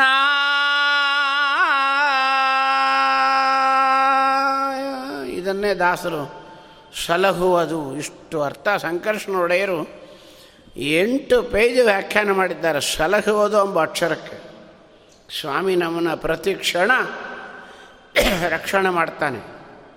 ನೋಡಿದ್ದಲ್ಲ ಭಗವದ್ ರೂಪ, ಕೇಳಿದ್ದಲ್ಲ ಭಾಗವತ, ಆಡಿದ್ದಲ್ಲ ಹರಿನಾಮ, ತಿಂದಿದ್ದಲ್ಲ ಪ್ರಸಾದ, ಮುಟ್ಟಿದ್ದಲ್ಲ ಭಾಗವತರ ಪಾದಗಳು, ನಡೆದಿದ್ದಲ್ಲ ಪ್ರದಕ್ಷಿಣೆಗಳು, ಮಲಗಿದ್ದಲ್ಲ ನಮಸ್ಕಾರಗಳು, ಹೊರಳಿದ್ದಲ್ಲ ಅಂಗ ಪ್ರದಕ್ಷಿಣೆಗಳು. ಈ ಅನುಸಂಧಾನ ಇರಬೇಕು. ಬರೀ ತೊಗೊಂಡು ಸ್ನಾನ ಮಾಡಿ ಏನಯ್ಯ ಪ್ರಯೋಜನ? ಹೌದಾ, ಸ್ನಾನ ಮಾಡಿದ್ದು ಏನು ಪ್ರಯೋಜನ? ದಾಸರು ಸ್ಪಷ್ಟವಾಗಿ ಹೇಳ್ತಾರೆ, ಪಾರಾಯಣ ಬಡ ಬಡ ಬಡ ಪಾರಾಯಣ, ಅವಸರ ಬೇಗ ಆದ್ಯಂತ ಶ್ಲೋಕ ಮಾಡಿಬಿಟ್ರೆ ಸಾಕು ಅಂತ. ನೀನು ಮಾಡು ಅಂತ ಹೇಳಿದ ನಾಥ ಯಾರು? ಮಂಡೂಕ ಕೂಗಲದು ಮಂತ್ರವೂ ಎನ್ನಬಹುದೇ ಗುಂಡು ನೀರೊಳಗಿರಲು ಅದು ಸ್ನಾನವೇ. ವ್ಯಾಸರಾಜರಂಗೆ ಬುದ್ಧಿ ಹೇಳೋರೆಲ್ಲ ನಮ್ಮಂಗೆ ಅಯೋಗ್ಯರಿಲ್ಲ ನೋಡ್ರಿ, ಕೆಟ್ಟು ಕುಟ್ಟಿಚೋರಾಗಿದ್ದೀವಿ. ಕಪ್ಪೆ ಕಬಾ ಕಬಾ ಕಬಾ ಕಬಾ ಕಬಾಕ್ ಒದರ್ತಾ ಇರುತ್ತೆ, ಎಲ್ಲಿವರೆಗೆ? ಒಂದು ಏನಾರು ಒಂದು ತಿನ್ಲಿಕ್ಕೆ ಸಿಕ್ಕೋವರೆಗೆ, ನಮ್ಮ ಹಣೆ ಬಾರ ನೈವೇದ್ಯ ಆಗೋವರೆಗೆ ನಮ್ಗೆ ಜಪ ಅಲ್ಲ, ಸ್ನಾನಕ್ಕೆ ಹೋಗಲ್ಲ. ಅಡುಗೆ ಆಯ್ತಾ, ಅಡುಗೆ ಆಯ್ತಾ, ಅಡುಗೆ ಆಯ್ತಾ ಅಂತಾನೆ. ಅಡುಗೆ ಆಯಿತು ಅಂದಮೇಲೆ 1 ನಿಮಿಷದಾಗ ಬರ್ತೀನಿ ಅಂತ. ನಾವು 1 ನಿಮಿಷದೊಳಗೆ ಅದೇನು ಹಾವು ಆಡಿಸ್ತಾನೋ ಗೊತ್ತಿಲ್ಲ. ಹಾವು ಆಡಿಸೋದಂತ ಬುಟ್ಟಿ ತೆಗೆಯೋದು, ಮತ್ತೆ ಒಳಗೆ ಹೋಗೋದು, ಶಾಲಿಗ್ರಾಮ. ನಮ್ಮ ಹಣೆ ಬಾರ ಗುಂಡು ನೀರೊಳಗೆ ಬಿದ್ದಿರುತ್ತೆ, ನಿನಗಿಂತ ಅದು ಜಾಸ್ತಿ ಮಾಡಿ ಅಂತಾರೆ. ಅದರಿಂದ ನಿನಗೆ ಉಪಯೋಗ ಬರೋಲ್ಲ. ಆ ನದಿಯೊಳಗಿರೋ ಕಲ್ಲುಗಳನ್ನು ಹೆಣ್ಣುಮಕ್ಕಳು ತರ್ತಾರೆ ಋಷಿಪಂಚಮಿ ಪೂಜೆಗೆ ಬೇಕು ಅಂತ. 9 ವರ್ಷ ನದಿಯೊಳಗೆ ಬಿದ್ದ ಕಲ್ಲು, ನೀರೊಳಗೆ ಬಿದ್ದಿದ್ದ ಕಲ್ಲು 9 ವರ್ಷ ಋಷಿಗಳ ಸ್ಥಾನ ಪೂಜೆಗೆ ಬರುತ್ತೆ. ನಮ್ಮ ದರಿದ್ರ ನಮಗೆ ಸ್ನಾನ ಮಾಡಿ ಮಾಡಿ 1 ರೂಪಾಯಿ ದಕ್ಷಿಣೆ ಕೊಡೋರಲ್ಲ. ನನ್ನ ಹಣೆ ಬಾರ ಸ್ನಾನ ಮಾಡಿ. ದಾಸರು ಸ್ಪಷ್ಟವಾಗಿ ಅಂತಾರೆ, ಸ್ನಾನವೂ ಮಾಡಿ ನಿನ್ನ ಸಂಪಾದಿಪೆನೆಂದರೆ ಸ್ನಾನ ಮಾಡೋದು ಕಪ್ಪೆ ಸರ್ವತೀರ್ಥಗಳಲ್ಲಿ. ಅದರಿಂದ ಸ್ವಾಮಿ ಸಲಹುವುದು ಯಾವುದು? ವಿವಿಧ ಭೋಗಗಳ 24 ಗಂಟೆ ಒಳಗೆ 1 ಗಂಟೆ ಕಾಲ ನಾವೇನಿಲ್ಲಿ ಸನ್ನಿಧಾನದಲ್ಲಿ ಕೂತು 2 ಸದ್ವಿಷಯಗಳನ್ನು ಶ್ರವಣ ಮಾಡಿ ಮನನ ಮಾಡಿ ಆಲಿಸ್ತೀವಿ. ಇದನ್ನು ಕೊಡು ಅಂತ ಕೇಳ್ತಾರೆ. ಯಾವುದು ಮುಂದೆ ಹೇಳ್ತಾರೆ. ಈಗ ಈ ಕೂತಿರೋದು ಯಾರಪ್ಪನ ಗಂಟು? ನೀವು ಮಾಡಿದ್ದಲ್ಲ, ಜಾಗೃತಿ ನಿಂಬುದಲ್ಲ, ಇದು ಆನಂದ ಪಡ್ತಾ ಇರೋದು. ವಿಜಯರಾಯರು ಕಾಶಿಗೆ ಹೋಗಿ ಬಂದರು. ಹೋಗೋ ವೇಳೆ ಬಹಳ ದರಿದ್ರ, ಅವಮಾನ, ಕಷ್ಟಪಟ್ಟು ತೋರಿಸಿದರು. ಬರಬೇಕಾದ್ರೆ ಜನ ವಿಚಿತ್ರ ಮರ್ಯಾದೆ ಸನ್ಮಾನ ಆಗ್ತಾಯಿದೆ. ಒಬ್ಬರು ಬಂದ್ರಂತೆ, ಸ್ವಾಮಿ ಏನು ಪುಣ್ಯ ಮಾಡಿದ್ದೀರಿ ಅಂದ್ರಂತೆ. ವಿಜಯರಾಯರಿಗೆ ಸಿಟ್ಟು ಬಂದ್ಬಿಡ್ತು. ಬಾರ ಇಲ್ಲಿ, ಏನಂದು? ಹಾಂ, ನಮ್ಮನ್ನು ಕೇಳ್ತಾರೆ ಈಗ ಹೊರಗೆ ಹೋದ್ಮೇಲೆ. ಆಚಾರ್ಯ ಹರಿಕಥಾಮ್ರುತಾಸರಕ್ಕೆ ಹೋಗಿ ಬಂದೆ ಅಮ್ಮ. ಹೌದ್ರಿ, ಏನು ಪುಣ್ಯ ಮಾಡಿದ್ಯಮ್ಮ? ನೀನು ಪುಣ್ಯನ ಇದು? ವಿಜಯರಾಯರಂದ್ರೆ, ನನ್ನ ಪುಣ್ಯನೇನ ಇದು?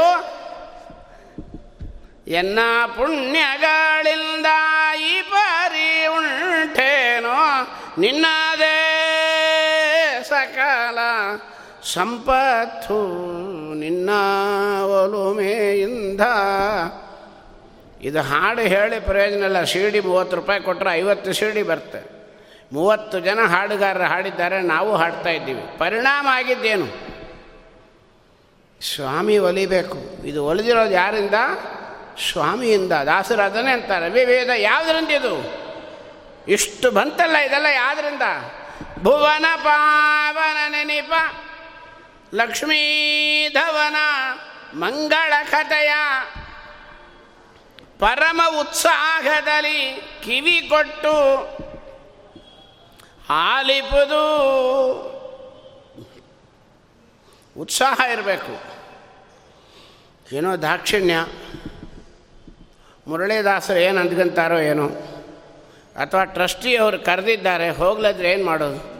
ದಾಕ್ಷಿಣ್ಯ. ಆ ಬ್ರಾಹ್ಮಣನ ಮುಖ ನೋಡಬೇಕಾಗತ್ತೆ. ಅದಕ್ಕಾಗಿ ಆದರೂ ಒಂದು ದಿನ ಹೋಗಿ ಬರ್ತೀನಿ. ದಾಕ್ಷಿಣ್ಯಕ್ಕಾಗಿ ಇನ್ನೊಬ್ಬರಿಗಾಗಿ ಮಾಡೋದಲ್ಲ ಇದು. ಉತ್ಸಾಹದಿಂದ ಬರಬೇಕು. ನನ್ನ ಜನ್ಮ ಹಾಳಾಗ್ತಾ ಇದೆ, ವೈಷ್ಣವ ಜನ್ಮ ಸಿಕ್ಕಿದೆ, ಕಲಿಯುಗದಲ್ಲಿ ಜನ್ಮ ಸಿಕ್ಕಿದೆ. ತತ್ರಾಪಿ ಶತಕೋಟಿಷು ನೋಡ್ರಿ, ಮಾನುಷತ್ವಂ ತತ್ರಾಪಿ ಶತಕೋಟಿಷು ಬ್ರಾಹ್ಮಣತ್ವಂ ತತ್ರಾಪಿ ಶತಕೋಟಿಷು ಮತ್ಪರತ್ವಂ. ಸುಮ್ಮನೆ ಬಂದಿಲ್ಲ. KR ಮಾರ್ಕೆಟು ಗಾಂಧಿ ಬಜಾರ ತಂದಿದ್ದಲ್ಲ ಇದು, ಅಕ್ಷತೆ ಅಂಗಾರ. ಜಾಗೃತಿ. ಇಷ್ಟು ಸಿಕ್ಕಿದ ಮೇಲೆ ಭುವನ ಪಾವನ ನೆನಪ ಲಕ್ಷ್ಮೀದವನ ಉತ್ಸಾಹದಿಂದ ಕಿವಿ ಕೊಟ್ಟು. ನೀ ಕಿವಿ ಕೊಟ್ಟಿದ್ದಿ ಇಲ್ಲ ಅಂಬೋದು ನಾನು ಹೆಂಗೆ ಗೊತ್ತಾಗಬೇಕು? ಆಲಿಪುದು. ತಲೆ ಆಡಿಸ್ಬೇಕು. ತಲೆ ಆಡಿಸ್ತಾ ಹೋದರೆ ಅದೇನಾಗುತ್ತೆ? ಕೊನೆಗೆ ಕಣ್ಣೊಳಗೆ ನೀರು ಬರುತ್ತೆ. ಅದೇ ದೊಡ್ಡ ನೀರು. ದಾಸರು ಹೇಳ್ತಾರೆ, ಶ್ರೀಕಳತ್ರ ನಂಗ್ರೆ ಕಮಲ ಏ ನೀಚರುಗಳು ಅಂತ ಒಂದು ಲಿಸ್ಟು ಕೊಡ್ತಾರೆ ದಾಸರು. ಬಹಳ ಕೆಟ್ಟ ಬುದ್ಧಿ ಇರೋರಂತೆ ಎಲ್ಲರನ್ನೂ ಬೈದ್ಬಿಟ್ರು. ಯಾರವರು? ಶ್ರೀಕಳತ್ರ ನಂಗ್ರಿ ಕಮಲ ಏಕಚಿತ್ತದಲ್ಲಿ ಮನ ವ್ಯಾಕುಲಗಳ ಬಿಟ್ಟು ಸುಖ ಉದ್ರೇಕದಿಂದ ಬದಿಸದವನು ನೀಚನಲ್ಲವೇ. ಏನು ಮಾಡಿನೂ ನೀನು ದಂಬಡಿಗೆ ಪ್ರಯೋಜನ ಇಲ್ಲ, ಗೆಟೌಟ್ ಅಂದ್ಬಿಟ್ರು. ಕಣ್ಣೊಳಗೆ ನೀರು ಬರಬೇಕು. ಪರಮಾತ್ಮನ ವಿಷಯದಲ್ಲಿ ಕಣ್ಣೊಳಗೆ ನೀರು. ಅದಕ್ಕೆ ಅವನ್ನೇನಂತಾರೆ ದಾಸರು, ಭೂಸುರರು ದಿನ ದಿನದಿ. ಭೂಲೋಕದಲ್ಲಿ ಇದ್ದರೂ ಕೂಡ ದೇವತೆಗಳು ಸಮಾನರಾಗ್ತಾರಾದ್ದರಿಂದ ಕೃಷ್ಣ ಅಂದರೆ ಕಣ್ಣೊಳಗೆ ನೀರು ಬರಬೇಕು. ಅದು ಬಹಳ ದೊಡ್ಡ ಸಾಧನೆ ಜನ್ಮಾಂತರಗಳಲ್ಲಿ ಬರುತ್ತೆ ಎಂಬುದನ್ನು ತೋರಿಸ್ತಾ ಒಂದು ಮಾತು ಹೇಳ್ತಾರೆ, ನಮಗೇನು ಬೇಕು? ಪರಮ ಸತ್ಪುರುಷಾರ್ಥ ರೂಪನು ಹರಿಯು ಲೋಕಕ್ಕೆ ಎಂದು ಪರಮಹಾದರದಿ ಸದುಪಾಸನೆಯಗ ಇವರಿಗಿತ್ತಪನು ತನ್ನ. ಸದುಪಾಸನೆ ಅಂದ್ರೇನು? ನಮಗೇನು ಬೇಕು? ದೇವರು ನಮ್ಮ ಮನೆ ಬಾಗಿಲಾಗಿ ಬಂದು ನಿಂತ್ಕೊತಾನೆ. ಸ್ವಲ್ಪ ಆಲೋಚನೆ ಮಾಡಿ ನೋಡ್ರಿ. ಶಂಖ, ಚಕ್ರ, ಗದಾ, ಪದ್ಮ, ಇಲ್ಲಿ ಒಳಗಿರೋ ವೆಂಕಟರಮಣ ನಾಳೆ ಬೆಳಗ್ಗೆ 5 ಗಂಟೆಗೆ ಧನುರ್ಮಾಸ ನಮ್ಮ ಮನೆ ಬಾಗಿಲಾಗ ನಾವು ಹಾಕಿದ ರಂಗೋಲಿ ಮೇಲೆ ಬಂದು ನಿಂತ್ಕೊಂಡ್ಬಿಟ್ಟ. ಏನು ಮಾಡಬೇಕು? ಏನು ಕೇಳಬೇಕು? ಅವನು ತಕ್ಷಣ ರೆಡಿ ಆಗಿಬಿಡ್ತೀವಿ ನಾವು. ದೇವ್ರು ಬಂದ, ದೇವ್ರು ಬಂದ, ದೇವ್ರು ಬಂದ ಎಗರಾಡಿಬಿಡ್ತೀವಿ. ದೇವ್ರು ಕೇಳ್ತಾನೆ, ಏನು ಬೇಕಮ್ಮ, ಏನು ಬೇಕು ಕೇಳು. ಅಯ್ಯೋ, ಮುಗದೇ ಹೋಯ್ತು ನಮ್ಮ ಹಣೆ ಬರ. ದಾಸರು ಹೇಳ್ತಾರೆ, ಸ್ವಾಮಿ ಮೊದಲು ಒಳಗೆ ಬಾ, ಒಳಗೆ ಬಂದ ಮೇಲೆ ಡೋರ್ ಕ್ಲೋಸ್ ಮಾಡು ಅಂತಾರೆ. ಜಾಗೃತಿ, ಎಲ್ಲಿ ಹೋಗಬೇಡ, ಕೂಡಿಲ್ಲ ಒಳಗೆ. ನೀನು ಇದ್ದರೆ ದೇವರಂತಾನೆ, ನಾನೇನೂ ಮಾಡೋಲ್ಲ, ಹೇಳ್ದ ಯುದ್ಧ ಮಾಡೋಲ್ಲ, ಆಯುಧ ಹಿಡಿಯೋಲ್ಲ, ನೀ ಬೌದ್ಧಾವತಾರೆ ರಾಮಕ್ಷೇತ್ರ ಬಂದರೂ ಪರವಾಗಿಲ್ಲ, ನನ್ನ ಮನೆಗೆ ಕೂಡ್ಸಾಕು, ಅದೇ ಬೇಕು. ಪರಮ ಸತ್ಪುರುಷಾರ್ಥರೂಪನು ತತ್ರ ಪಾಯ ತತ್ರ ಶ್ರೀ ವಿಜಯೋಭೂತಿ ಧ್ರುವಾನೀತಿರ್ಮತಿರ್ಮಮ. ಜಾಗೃತಿ, ಸ್ವಾಮಿ ಎಲ್ಲಿ ಇರ್ತಾನೋ ಅಲ್ಲಿ ಜಯ. ಅವ ಆಯುಧ ಬೇಡ, ಅವಂದು ಯಾವುದೂ ಬೇಡ ನಮಗೆ. ಅವನ ದೃಷ್ಟಿ ಬಿದ್ದರೆ ಸಾಕು. ವೆಂಕಟರಮಣನ ದರ್ಶನಕ್ಕೆ ಹೋಗ್ತೇವೆ. ಯಾತಕ್ಕೆ ಹೋಗ್ತೀರಿ? ದರ್ಶನಕ್ಕೆ ಹೋಗ್ತೀರಲ್ಲ ನೀವು, ಎಲ್ಲರೂ ಹೋಗ್ತೀವಿ, ನಾನು ಹೋಗ್ತೀನಿ. ಯಾಕೆ ಹೋಗ್ಬೇಕ್ರಿ ದರ್ಶನಕ್ಕೆ? ನಿಮ್ಮನ್ನು ಕಂಡ್ರೆ ಆಗೋಲ್ಲ ನನಗೆ. ನೀವು ಹೇಳಿದ ಮಾತು ಯಾವುದೂ ನಾನು ಕೇಳ್ತಾ ಇಲ್ಲ, ಚೂರು ಕೂಡ ನಿಮ್ಮ ಮಾತು ನಾನು ಕೇಳ್ತಾ ಇಲ್ಲ. ಮಗ ತಾಯಿ ಮಾತು ಏನೋ ಒಂದು ಚಾಚು ಏನೂ ಕೇಳ್ತಾ ಇಲ್ಲ. ಕೆಟ್ಟ ಎಡವಟ್ಟು ಮೊಂಡು ಮಗ. ತಾಯಿ ಏನಂತಾಳೆ ಹೋಗಿ ಕೇಳ್ತಾನೆ, ನನಗೆ ಬಾಕ್ಸ್ ಬೇಕು, ಬ್ಯಾಗ್ ಬೇಕು, ಶೂ ಬೇಕು. ಅಮ್ಮ ಏನಂತಾಳೆ, ನನ್ನ ಮಾತು ಯಾವುದೂ ನೀವು ಕೇಳ್ತಾ ಇಲ್ಲ, ನೀ ನನ್ನ ಮುಂದೆ ಬರಬೇಡ, you are unfit, please get out ಅಂತಾಳೆ. ಸ್ವಾಮಿ ಭಗವದ್ಗೀತೆ ಒಳಗೆ 18 ಅಧ್ಯಾಯ ಬಡ್ಕೊಂಡಿದ್ದಾನೆ. ಅನನ್ಯ ಚಿಂತೆಯಂತೋ ಮಾಂ ಯೋಜನಾ ಪರ್ಯುಪಾಸತೆ ತೇಷಾಂ ನಿತ್ಯಾವಿಯುಕ್ತಾನಾಂ ಯೋಗಕ್ಷೇಮಂ ಮಹಾಮ್ಯಹಂ. ಎಲ್ಲ ಚಿಂತೆಗಳನ್ನು 24 ಗಂಟೆ ಬೇಡ, 1 ಗಂಟೆ ಆದರೂ ಬಿಟ್ಟು ನನ್ನ ಪಾದಾರವಿಂದವನ್ನು ಆಶ್ರಯ ಮಾಡು, ನಿನ್ನ ಯೋಗ ಕ್ಷೇಮ ಎರಡನ್ನೂ ನಾನು ನೋಡ್ಕೊತೀನಿ ಅಂತ. ನಾವು ತಯಾರಿಲ್ಲ ಅಂದಮೇಲೆ ದೇವ್ರು ಏನು ಅನ್ಬೇಕು ನಮ್ಮನ್ನು? ಯಾವ ಮುಖ ಇಟ್ಕೊಂಡು ನಾವು ದೇವ್ರ ಹತ್ರ ಹೋಗ್ಲಿಕ್ಕೆ ಪ್ರಯತ್ನ ಮಾಡ್ತೀವಿ ರೀ ದರ್ಶನಕ್ಕೆ? ಮೊದಲು ಒಳಗೆ ಬಿಡ್ತಾಯಿದ್ರು. ಸ್ವಲ್ಪ ಏಕಾದಶಿ, ಭಾಗವತ, ಧರ್ಮ ಅನುಷ್ಠಾನಗಳೆಲ್ಲ ಚೆಂದಾಗಿತ್ತು, ಒಳಗೆ ಹೋಗ್ತಾಯಿದ್ವಿ. ಕಡಿಮೆ ಆಗ್ತಾ ಆಗ್ತಾ ಜೈವಿಜಿಯರ ಹತ್ರ ಮಾಡಿದ್ದಾನೆ, ಸಾಕು ನೀನು ಭ್ರಷ್ಟರುಗಳು ಹಾಗೆ ತಿರುಗ್ರೆ, ನೀನು ಮಾಡಿದ ಸಾಧನೆಗೆ ಸಾಕು ಹೋಗು ಅಂತ. ಇನ್ನು ಮುಂದೆ ನೋಡ್ರಿ, ಬೆಳ್ಳಿ ಬಾಗಿಲಿಗೆ ತಿರುಗಿಸ್ತಾನೆ ದೇವ್ರು ನಮ್ಮನ್ನು. ಜಾಗೃತಿ ಸ್ವಾಮಿನ. ಹಾಗಾದರೆ ದರ್ಶನ ಯಾಕೆ? ನಮ್ಮ ದರ್ಶನ ಅಲ್ಲ, ನಾವು ಮಾಡಿದ ದರ್ಶನ ಅಷ್ಟರಾಗೆ ಅದು.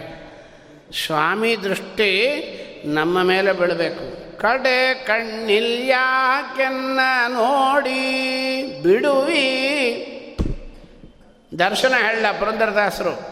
ಕೊಡು ನಿನ್ನ ಧ್ಯಾನವ, ಏನು ಮಾಡಿ? ಮನಸೂಚಿ ಮಾಡಿ. ಕಾಮ, ಕ್ರೋಧ, ಲೋಭ, ಮದ, ಮಾತ್ಸರ್ಯ, ಮೋಹ 6 ಕೂತ್ಕೊಂಡ್ಬಿಟ್ಟಿದೆ ಮನಸ್ಸಿನೊಳಗೆ. ಇದನ್ನು ಶುದ್ಧ ಮಾಡಿ ನಿನ್ನ ಧ್ಯಾನ ಕೊಡು ಅಂತ ಕೇಳಿದ್ರು ಹೊರತಾಗಿ ನಿನ್ನ ದರ್ಶನ ಕೊಡು ಅಂತ ಕೇಳಲ್ಲ ದಾಸರು. ಅದರೊಂದಿಗೆ ನಾವೇನು ಕೇಳಬೇಕು? ಶ್ರೀ ವಿಷ್ಣು ಪ್ರೇರಣೆಯ ಶ್ರೀ ವಿಷ್ಣು ಪ್ರೀತ್ಯರ್ಥಂ, ನೀನು ಪ್ರೀತನಾಗುವ ಸ್ವಾಮಿ ಅಂತ ಕೇಳಬೇಕು ಅಂತ ಹೇಳಿದರು. ಹಂಗಾದ್ರೆ ಏನು, ಹೆಂಗೆ ಅವನ ಆರಾಧನೆ ಮಾಡೋದು? ದೊಡ್ಡ ಮಾತಂತಾರೆ. ಗಾಂಗೇ ಜನುತ ಗಾಯನವ ಕೇಳುತ್ತಾ ಗಗನಚರ ವಾಹನ ದಿವಕಸರೊಡನೆ ತಿರುಗುವನು ಮನವಚನ ಗತಿ ದೂರ ಮನಸ್ಸು ಔಟು. ಇಷ್ಟೊತ್ತು ಹೇಳಿಬಿಟ್ಟೇವಲ್ಲ, ನಮ್ಮ ಮನಸ್ಸು ಸ್ವಲ್ಪ ಹೊತ್ತು ನಿಂದಿರೋದೇ ಕಷ್ಟ ಆಗೋಯ್ತು. ವಚನ ಪಾರಾಯಣ ಕೃಷ್ಣಾರ್ಪಣ, ನಾವು ಮಾಡೋ ಪಾರಾಯಣ ವಾಯುಸ್ತುತಿ ನಾವು ಹೇಳ್ಕೊಂಬಿಟ್ರೆ, ಪಾಪ ಶ್ರೀಮದ್ ಆಚಾರ್ಯರು ಅದನ್ನೇ ಕೇಳ್ತಾ ಕೂತಿದ್ದಾರೆ, ಇದು ಏನಾರು ಅಷ್ಟನೇ ಹೇಳುತ್ತಲ್ಲ ಅಂತ. ಎಲ್ಲ ಪಾರಾಯಣನೂ ಬರೋಲ್ಲ, ಮನಸ್ಸಂತೂ ಅಧೀನ ಇಲ್ಲ. ಅತಿ ದೂರ ನೆನೆವರನ್ನು ಅನುಸರಿಸಿ, ನೀನು ಪಾರಾಯಣ ಆಗಲಿ ಜಪ ಆಗಲಿ ಏನೂ ಬೇಡ, ನನ್ನ ಸ್ಮರಣೆ ಮಾಡಯ್ಯ ಸಾಕು ಅಂದರು. ದೃಷ್ಟಾಂತ ಕೊಡ್ತಾರೆ. ಈಗ ಗನಮ ಹಿಮ ಗಾಂಗೇಯನುತ ಗಾಯನವ ಕೇಳುತ್ತ, ಗಾಂಗೇಯನುತ ಭೀಷ್ಮಾಚಾರ್ಯರು ಅಸ್ತರದಲ್ಲೇ ಮನೆಗೆ ಬಿಟ್ಟರು. ತನುವ ದಂಟಿಸಿ ದಿನ ದಿನದಿ ಸಾಧನವ, ದೇಹ ದಂಡಿಸಲಿಕ್ಕಾಗಿ ತಾವು ಅಸ್ತರಗಳ ಮೇಲೆ ಮಲಗಿದ್ದಾರೆ. ಅಂತ್ಯಕಾಲ ಬಂದುಬಿಡ್ತು, ರಕ್ತ ಹರಿದು ಹೋಗ್ತಾ ಇದೆ, ಕ್ಷೀಣ ಆಗಿ ಹೋಗಿದ್ದಾರೆ, ಪೂರ್ತಿ ಹೋಗ್ಬಿಡ್ತು ದೇಹ. ನೀನು ಪ್ರಾಣ ಒಂದು ಉಳ್ಕೊಂಡಿದ್ದ, ಅಸ್ಥಿ ಪಂಜರ ಆಗಿದ್ದಾರೆ ಭೀಷ್ಮಾಚಾರ್ಯರು. ದ್ರೌಪದಿ ಮನೆಯೊಳಗೆ ನೋಡಿದಳಂತೆ, ಅಯ್ಯೋ ಮುದುಕ ಸಾಯ್ತಾ ಇದ್ದಾನೆ, ಹೋಗಿ ಬಂದುಬಿಡೋಣ, ಎಷ್ಟೇ ಕೆಟ್ಟದಾಗಿದ್ದರೂ ಕೂಡ ಹೋಗಿ ಬರೋಣ, ಒಬ್ಬಳೇ ಹೋಗಲ್ಲ ಕೃಷ್ಣ ಅಂತೂ ಕೂಗಿದ್ದು ಓಡಿ ಬರೋದು ಇಬ್ಬರೇ ನೋಡ್ರಿ. ಒಂದು ಈ ಪುಣ್ಯಾತ್ಮ, ಇನ್ನೊಂದು ಒಬ್ಬರು ಪುಣ್ಯಾತ್ಮರು ಮಂತ್ರಾಲಯದಾಗ ಕೂತಿದ್ದಾರೆ. ಹೆಂಡತಿಯನ್ನು ಕರೆಯೋ ಯೋಗ್ಯತೆ ಇಲ್ಲ ನಮಗೆ. ಒಂದು ಸಾರ್ತಿ ಕರೀರಿ, ಎರಡು ಸಾರ್ತಿ ಕರೀರಿ, ಹೆಂಡತಿನೋ ಮಗನೋ ಮಕ್ಕಳನ್ನೋ, ಮೂರು ಸಾರ್ತಿ ಕರೀರಿ. ಅಮ್ಮ ಯಾಕಮ್ಮ ಅಷ್ಟು ಕೂಗ್ತಾ ಇದ್ದಿ, ಟಾರ್ಚರ್ ಮಾಡ್ತಾ ಇದ್ದಿ, ಡೋಂಟ್ ಶೌಟ್ ಮಮ್ಮಿ. ಮಗ ಅಲ್ಲೇ, ಮಗ ಹೆಂಡತಿ ಯಾಕೆ ಹೆಂಗೆ ಬಡ್ಕೊತಾ ಇದ್ದೀರಿ, ನಾನೇನು ಕಿವುಡ, ಯಾಕೆ ಇಷ್ಟು ಮೋಸ ಆಗೋಗಿದ್ದೀರಿ ನೀವು ಎರಡು ಸಾರ್ತಿ ಕೂಗಿದ್ದಕ್ಕೆ. ನಮ್ಮಪ್ಪ ಒಂದೇ ಸಾರ್ತಿ ಕೃಷ್ಣ ಅಂತ ಹೇಳಿದ ತಕ್ಷಣ ಓಡಿ ಬರೋವ ನಮ್ಮಪ್ಪ ಒಬ್ಬನೇ. ಓಡಿ ಬಂದ್ಬಿಟ್ಟ, ದ್ರೌಪದಿ ಏನು ಕೂಗಿದೆ ಅಂತ. ಹೌದು, ಭೀಷ್ಮ ಸಾಯ್ತಾ ಇದ್ದಾನೆ, ಹೋಗಿ ಬರೋಣ ದೇವರಂದ, ನಿನ್ನಂಥ ಮೂರ್ಖಳೆ ಯಾರೂ ಇಲ್ಲ ಅಂತ. ಮೊನ್ನೆ ನಿನ್ನ ಮಾನಭಂಗ ಆಗೋಳೆ ಮುದುಕ ಸುಮ್ಮನೆ ಕೂತಿದ್ದ ಸೋಫಾ ಮೇಲೆ, ನಿದ್ದೆ ಬರೋ ಮಾರಿ ಆ್ಯಕ್ಷನ್ ಮಾಡ್ತಾ, ಒಂದು ಮಾತು ದುರ್ಯೋಧನ ತಪ್ಪು ಮಾಡ್ತಾ ಇದ್ದೀಯ ಅಧರ್ಮ ಅಂತ ಹೇಳಿದ್ರೆ ಬಿಟ್ಟುಬಿಡ್ತಾ ಇದ್ದ, ಅವನ ಮನೆಗೆ ಹೋಗೋಣ ಅಂತ ಹೇಳ್ತೀಯಲ್ಲ ನೀನು. ಇಲ್ಲ ಹೋಗಲೇಬೇಕು, ಅಯ್ಯಂ ಭಕ್ತ ಪರಾಧೀನ, ಸರಿ ನಡಿ ಹೋಗೋಣ, ಆದರೆ ಭೀಮಸೇನನ್ನು ಕರ್ಕೋ. ಯಾಕೆ ಈ ಕರ್ಕೋ ನಾ ಹೇಳ್ತೀನಿ ಅಂತ. ಭೀಮ ಬಂದ ತಕ್ಷಣ ಏನೂ ಕೇಳಲಿಲ್ಲ. ಹನುಮನ ಮತವೇ ಹರಿಯ ಮತವು, ಹರಿಯ ಮತವೇ ಹನುಮನ ಮತ ಆಯಿತು. ಕೈ ಕಟ್ಕೊಂಡು ಹಿಂದೆ ಬಂದುಬಿಟ್ರು. ಮೂರು ಜನ ಹೋಗಿ ನಿಂತ್ಕೊತಾರೆ ಭೀಷ್ಮಾಚಾರ್ಯ ಮುಂದೆ. ಭೀಷ್ಮಾಚಾರ್ಯ ಹೇಳಿದ್ರಂತ, ಅಮ್ಮ ಬಂದೇನಮ್ಮ, ಬಹಳ ಸಂತೋಷ ಆಯಿತು, ಅಷ್ಟಕ್ಕೆ ಅನ್ನಲಿಲ್ಲ, ನಾನು ನಿನ್ನ ಮಾನಭಂಗ ಆಗೋವಳೆ, ಎಂಥ ಎಷ್ಟು ಪಾಪ ಮಾಡಿದೆ, ಎಂತಹ ಪಾಪ ಮಾಡಿದೆ ದ್ರೌಪದಿ, ಎಂತಹ ಪಾಪ ಮಾಡಿದೆ, ಸುಮ್ಮನೆ ಇದ್ಬಿಟ್ಟೆ ಅಮ್ಮ, ಸುಮ್ಮನೆ ಇದ್ಬಿಟ್ಟೆ. 10 ಸಾರ್ತಿ ಹೇಳಿದ್ರಂತೆ. ದ್ರೌಪದಿ ಸಿಟ್ಟೆ ಬಂತು, ತಾತ ಸಾಯವಾಳೆ ಭಾಳ ಚೆಂದಾಗಿ ಮಾತಾಡ್ತಾ ಇದ್ದಿ, ಈ ಹರಿವು ಅವತ್ತೆಲ್ಲಿ ಹೋಗಿತ್ತು ಅಂದು. ಅವತ್ತೆಲ್ಲಿ ಹೋಗಿತ್ತು ಮಾನಭಂಗ ಆಗೋಳೆ, ಸುಮ್ಮನೆ ಕೂತಿದ್ದಿ. ಹಾಂ ಹೇಳ್ತೀನಿ ಕೇಳು, ಅವತ್ತು ಆ ಚಂಡಾಳ ದುರ್ಯೋಧನ ಮನೆ ಪಿಂಡ ಅನ್ನ ತಿಂದು ತಿಂದು ತಿಂದು Saravana Bhavan A to B ಸುಡುಗಾಡು ದರಿದ್ರ, ಎಲ್ಲಿ ನೋಡಿದ್ರು ಅದೇ ಪವಿತ್ರ ವಿಹಾರ ಅಂತ, ಅಪವಿತ್ರ ವಿಹಾರ ಅದು, ಪವಿತ್ರ ವಿಹಾರ ಅಂತ. ವಾಯುದೇವ್ರ ಹೆಸರು ಬೇರೆ ಅದಕ್ಕೆ, ಪವನ ವಿಹಾರ. ವಾಯುದೇವ್ರ ಹೆಸರಲ್ಲಿ ಬಂದರೆ ಅದು ವಾಯುದೇವ್ರ ಹೆಸರು ಯಾಕೆ ಇಡಬೇಕು, ಇಂದ್ರದೇವ್ರು ಕಲಿ ಪ್ರವೇಶ ಇರೋರು ಇಂದ್ರಭವನ ಅಂತ ಇಡೋದು. ವಾಯುದೇವರು ರಾಘವೇಂದ್ರ ಅಕ್ಕೇಫ್ ಕರ್ಮ. ಯಾವ ಪ್ಲ್ಯಾಟ್ಫಾರ್ಮಿಗೆ ಕೂಡ ಹೋಗಬೇಡ ಅಂತಾರೆ ಭೀಷ್ಮಾಚಾರ್ಯ. ಅಂತಾರೆ, ಚಂಡಾಳನ ಮನೆ ಅನ್ನ ತಿಂದು ತಿಂದು ತಿಂದು ನನಗೆ ಬುದ್ಧಿ ಕೆಟ್ಟು ಹೋಗಿತ್ತು, ಇವತ್ತು ಯಾಕೆ ಬುದ್ಧಿ ಬಂತು ನೋಡು, ಅವನ ಮನೆ ಅನ್ನ ಪೂರ ಎಲ್ಲ ಹರಿದು ಹೊರಗೆ ಹೊಟ್ಟೋಗಿದೆ, ಈಗ ಮಾತಾಡ್ತಾ ಇದ್ದೀನಿ ಅಂತ ಕೃಷ್ಣ ಅಂದ. ಭೀಮಸೇನ ಮುಕುಂದ ಭಕ್ತೈ ಗುರುಭಕ್ತಿ ಜಾಯೈ ಸತಾಂ ಪ್ರಸಕ್ತೈ ಚ ನಿರಂತರಾಯೇ ಗರಿಯಸೈ ವಿಶ್ವಗುರುವರ್ವಿಸುತ್ತಾಂ ವಕ್ಷ್ಯಾಮಿ ವಾಯೋರ ಅವತಾರಳೀಲಾಂ. ಈ ಮುದುಕನ ಬಾಯಿಂದ 1000 ಮಾತು ಹೇಳಿಸ್ಬೇಕಾಗಿದೆ. ಈ ಮುದುಕನಿಗೆ ನನ್ನ ದರ್ಶನ ಆಗಬೇಕಾಗಿದೆ. ಸುಮ್ಮನೆ ಕೊಡಲ್ಲ, ಗುರುಗಳ ಉಪದೇಶ ಆಗಬೇಕು. ಗುರುಗಳ ಉಪದೇಶ ಆಗಲಂಗೆ ಪಾರಾಯಣ ಆಗೋಲ್ಲ. ಆಗಲಿ ಉಪದೇಶ ಅಂದ ದೇವರು. ಭೀಮಸೇನ ದೇವರು ಹತ್ತಿರ ಹೋದರು. ತಾತ ಭಾಳ ಚೆಂದಾಗಿ ಮಾತಾಡ್ತಾ ಇದ್ದಿ ಸಾಯೋ ವೇಳೆ, ಆ ದುರ್ಯೋಧನನ ಮನೆ ಬದನೆಕಾಯನ್ನು ಇನ್ನೂ ಎಲ್ಲೋ ಒಂದು ಚೂರು ಅಂಟ್ಕೊಂಡಿದೆ, ಅದು ಯಾಕೋ ಹೊರಗೆ ಬರಲಿಲ್ಲ ನೋಡು. ಏನಪ್ಪ? ಅಲ್ಲ, ಅಚಿಂತ್ಯಾದ್ಭುತ ಶಕ್ತಿ ಸಂಪನ್ನ ಸ್ವಾಮಿ ನಿಂತ್ಕೊಂಡಿದ್ದಾನೆ. ಇನ್ನೂ ಮಾಡಿದೆ, ಸುಮ್ಮನೆ ಇದ್ದೆ ಅಂತ ಬಡ್ಕೊತಾ ಇದ್ದಿ. ಮಾಡಿಸಿಬಿಟ್ಟು, ಸುಮ್ಮನೆ ಕೂಡಿಸಿಬಿಟ್ಟು ಕೃಷ್ಣ ಅಂತ ಒಂದು ಮಾತು ಆಡಬಾರ್ದೇನು? ಕೃಷ್ಣ ಮಾಡಿಸಿಬಿಟ್ಟು. ದ್ರೌಪದಿ ವಸ್ತ್ರಾಭರಣ ಆಗೋವಳೆ ಸುಮ್ಮನೆ ಕೂಡಿಸಿದ್ದು ನೀನೇ.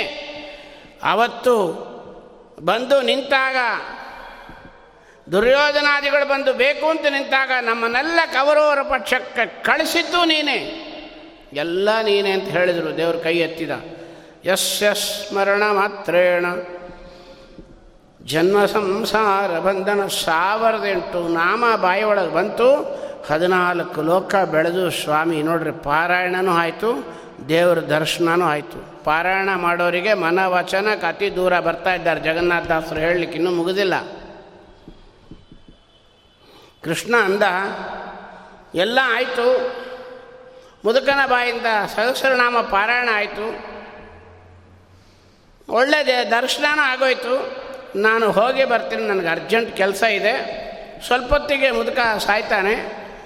ಧರ್ಮರಾಜನ ಕರೆದು ದೇಹ ಸಂಸ್ಕಾರ ಮಾಡಿಬಿಡ್ರಿ ಅಂತ ಹೇಳಿ ದೇವರು ಸರಸರ ಅಂತ ದೂರ ಹೊಟ್ಟೋದಂತ.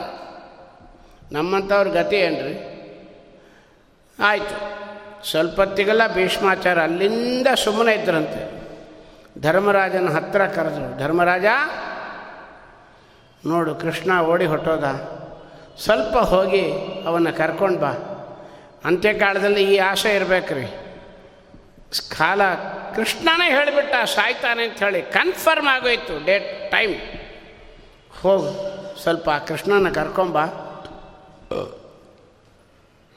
ಪುಟ್ಟ ಪಾದಗಳು, ಪಾದದ ಮೇಲೆ ಬೆಂಡೆ ನೂಪುರ ಗೆಜ್ಜೆಗಳು, ಉಡ್ದಾರ ಉಡ್ಡಾಣ ಉಡಿಗಂಟೆಗಳು, ಎರಡೂ ಕೈ ಒಳಗೆ ಬಂಗಾರದ ಬಳೆಗಳು, ತೋಳು ಬಾಪುರಿಗಳು, ಕೊರಳಲ್ಲಿ ವೈಜಯಂತಿ ಹಾರ, ಸುವರ್ಣ ಯಜ್ಞೋಪವೀತ, ಪಾರಿಜಾತ ತುಳಸಿ ಹಾರಗಳು, ಎದೆ ಮೇಲೆ ಕಸ್ತೂರಿ ಗಂಧ, ಕಾಶಿ ಪೀತಾಂಬರ, ಒಂದು ಕೈ ಒಳಗೆ ಕೊಳಲು, ಒಂದು ಕೈ ಒಳಗೆ ಶಂಖ, ಇಂದು ವದನ, ಮಂದಹಾಸ ಮುಖ, ಅರವಿಂದ ನಯನ, ಮಕರ ಕುಂಡಲ, ಕಸ್ತೂರಿ ತಿಲಕ, ನವಲು ಗೆರೆ, ಬಂಗಾರದ ಕಿರೀಟ. ನಮ್ಮಪ್ಪನ ಕಾಲಿಂದ ಪಾದದ ವಿಧಿ ಹೇಳಲಿಕ್ಕೆ ಬಂದರೆ ಸಾಕು ನಮಗೆ. ನೋಡ್ತಾ ಪ್ರಾಣ ಬಿಡ್ತೀನಿ, ಕರ್ಕೊಂಡು ಬಾ ಅಂದು ಹೇಳಿದ್ದೆ ತಡ. ಧರ್ಮರಾಜ ಹೋಗಲೇ ಇಲ್ಲ. ನಮ್ಮ ಕೃಷ್ಣ ಹೋದವ ಗುಡುಗುಡುಗುಡದು ಓಡಿ ಬಂದಂತೆ. ಶಬಾಷ್ ಭೀಷ್ಮ, ಇಷ್ಟೊತ್ತು ಇಲ್ಲೇ ಇದ್ದೆ. ನಿನ್ನ ಬಾಯಿಂದ 1000 ನಾಮ ಹೇಳಿಸಿದೆ, ದಿವ್ಯ ದರ್ಶನ ಕೊಟ್ಟೆ. ನೀನು ಸಾಯ್ತಾ ಇದ್ದಿಂದ ಕನ್ಫರ್ಮ್ ಮಾಡಿ ದೇಹದ ಸಂಸ್ಕಾರಕ್ಕೆ ಅಪ್ಪಣೆ ಕೊಟ್ಟೆ. ನಾನು ಹೋಗ್ತೀನಿ ಅಂತ ಹೇಳಿದೆ. ಆಗಲೇ ಇರೋ ಕೃಷ್ಣ ನೋಡಿ ಸಾಯ್ತೀನಿ ಅಂತ ಹೇಳೋದು ಬಿಟ್ಟು ನಾನು ಹೋದ ಮೇಲೆ ಸುಮ್ಮನೆ ಇದ್ದು ಈಗ ಧರ್ಮರಾಜನ ಕಳಿಸ್ತಾ ಇದ್ದಿ. ಏನು, ಯಾಕೆ? ಆಗ ಭೀಷ್ಮಾಚಾರ್ಯ ಕಣ್ಣೊಳಗೆ ನೀರೇ ಬಂದ್ಬಿಡ್ತು. ಸ್ವಾಮಿ, ನಾ ಹೇಳ್ತಿದ್ದೆಪ್ಪ, ಕರಿತಿದ್ದೆ, ಆದರೆ ದೇವ್ರ ಮುಂದೆ ಹೋದಾಗ ನಮಗೆ ಇದು ಬರಬೇಕು. ಏನೋ ಅದು ಮಾಡಿದ್ದೇವೆ, ಇದು ಮಾಡಿದ್ದೇವೆ ಅಂತ ಕೊಚ್ಕೊಂಡ್ಬಿಡ್ತೀವಿ. ಭೀಷ್ಮಾಚಾರ್ಯ ಹೇಳ್ತಾರೆ, ಅನಂತವಪರಾಧ ಎನ್ನಲ್ಲಿರಲಾಗಿ ಭಿನ್ನೈಸಬಾಯಿಲ್ಲ ಎನಗೆ ಹರಿಯೇ. ಭೀಷ್ಮಾಚಾರ್ಯ ಅಳ್ಳಿಗೆ ಶುರು ಮಾಡಿಬಿಟ್ರು.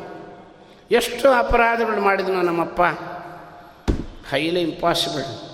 ನೀನು ಇರು ಅಂತ ಹೇಳೋ ಮುಖ, ಬಾಯಿ ನನಗಿಲ್ಲ. ಧರ್ಮರಾಜ ಎದ್ದ, ಹೊತ್ತಾಗೋಯ್ತು, ಗಂಟೆ ಮುಗಿತಾ ಇದೆಲ್ಲ, 5 ನಿಮಿಷ.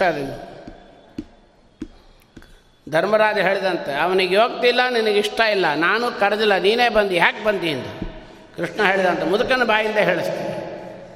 ಭೀಷ್ಮ, ಕೆಲವು ದಿನಗಳ ಹಿಂದೆ ಮನೆಯೊಳಗೆ ಮಲಗಿದ್ದಿ ಆರಾಮಾಗಿ, ಸೋಫಾ ಒಳಗೆ ದುರ್ಯೋಧನ ಮಾಡಿಕೊಟ್ಟ ಏರ್ ಕಂಡೀಷನ್ ಸುಖ, ಪಕ್ಕದ ಮನೆ, ದೂರ ಇಲ್ಲ, ಒದರಿರೋ ಕೇಳಿಸುತ್ತೆ, ಗಟ್ಟಿಯಾಗಿ ಒದರಂಗಿಲ್ಲ.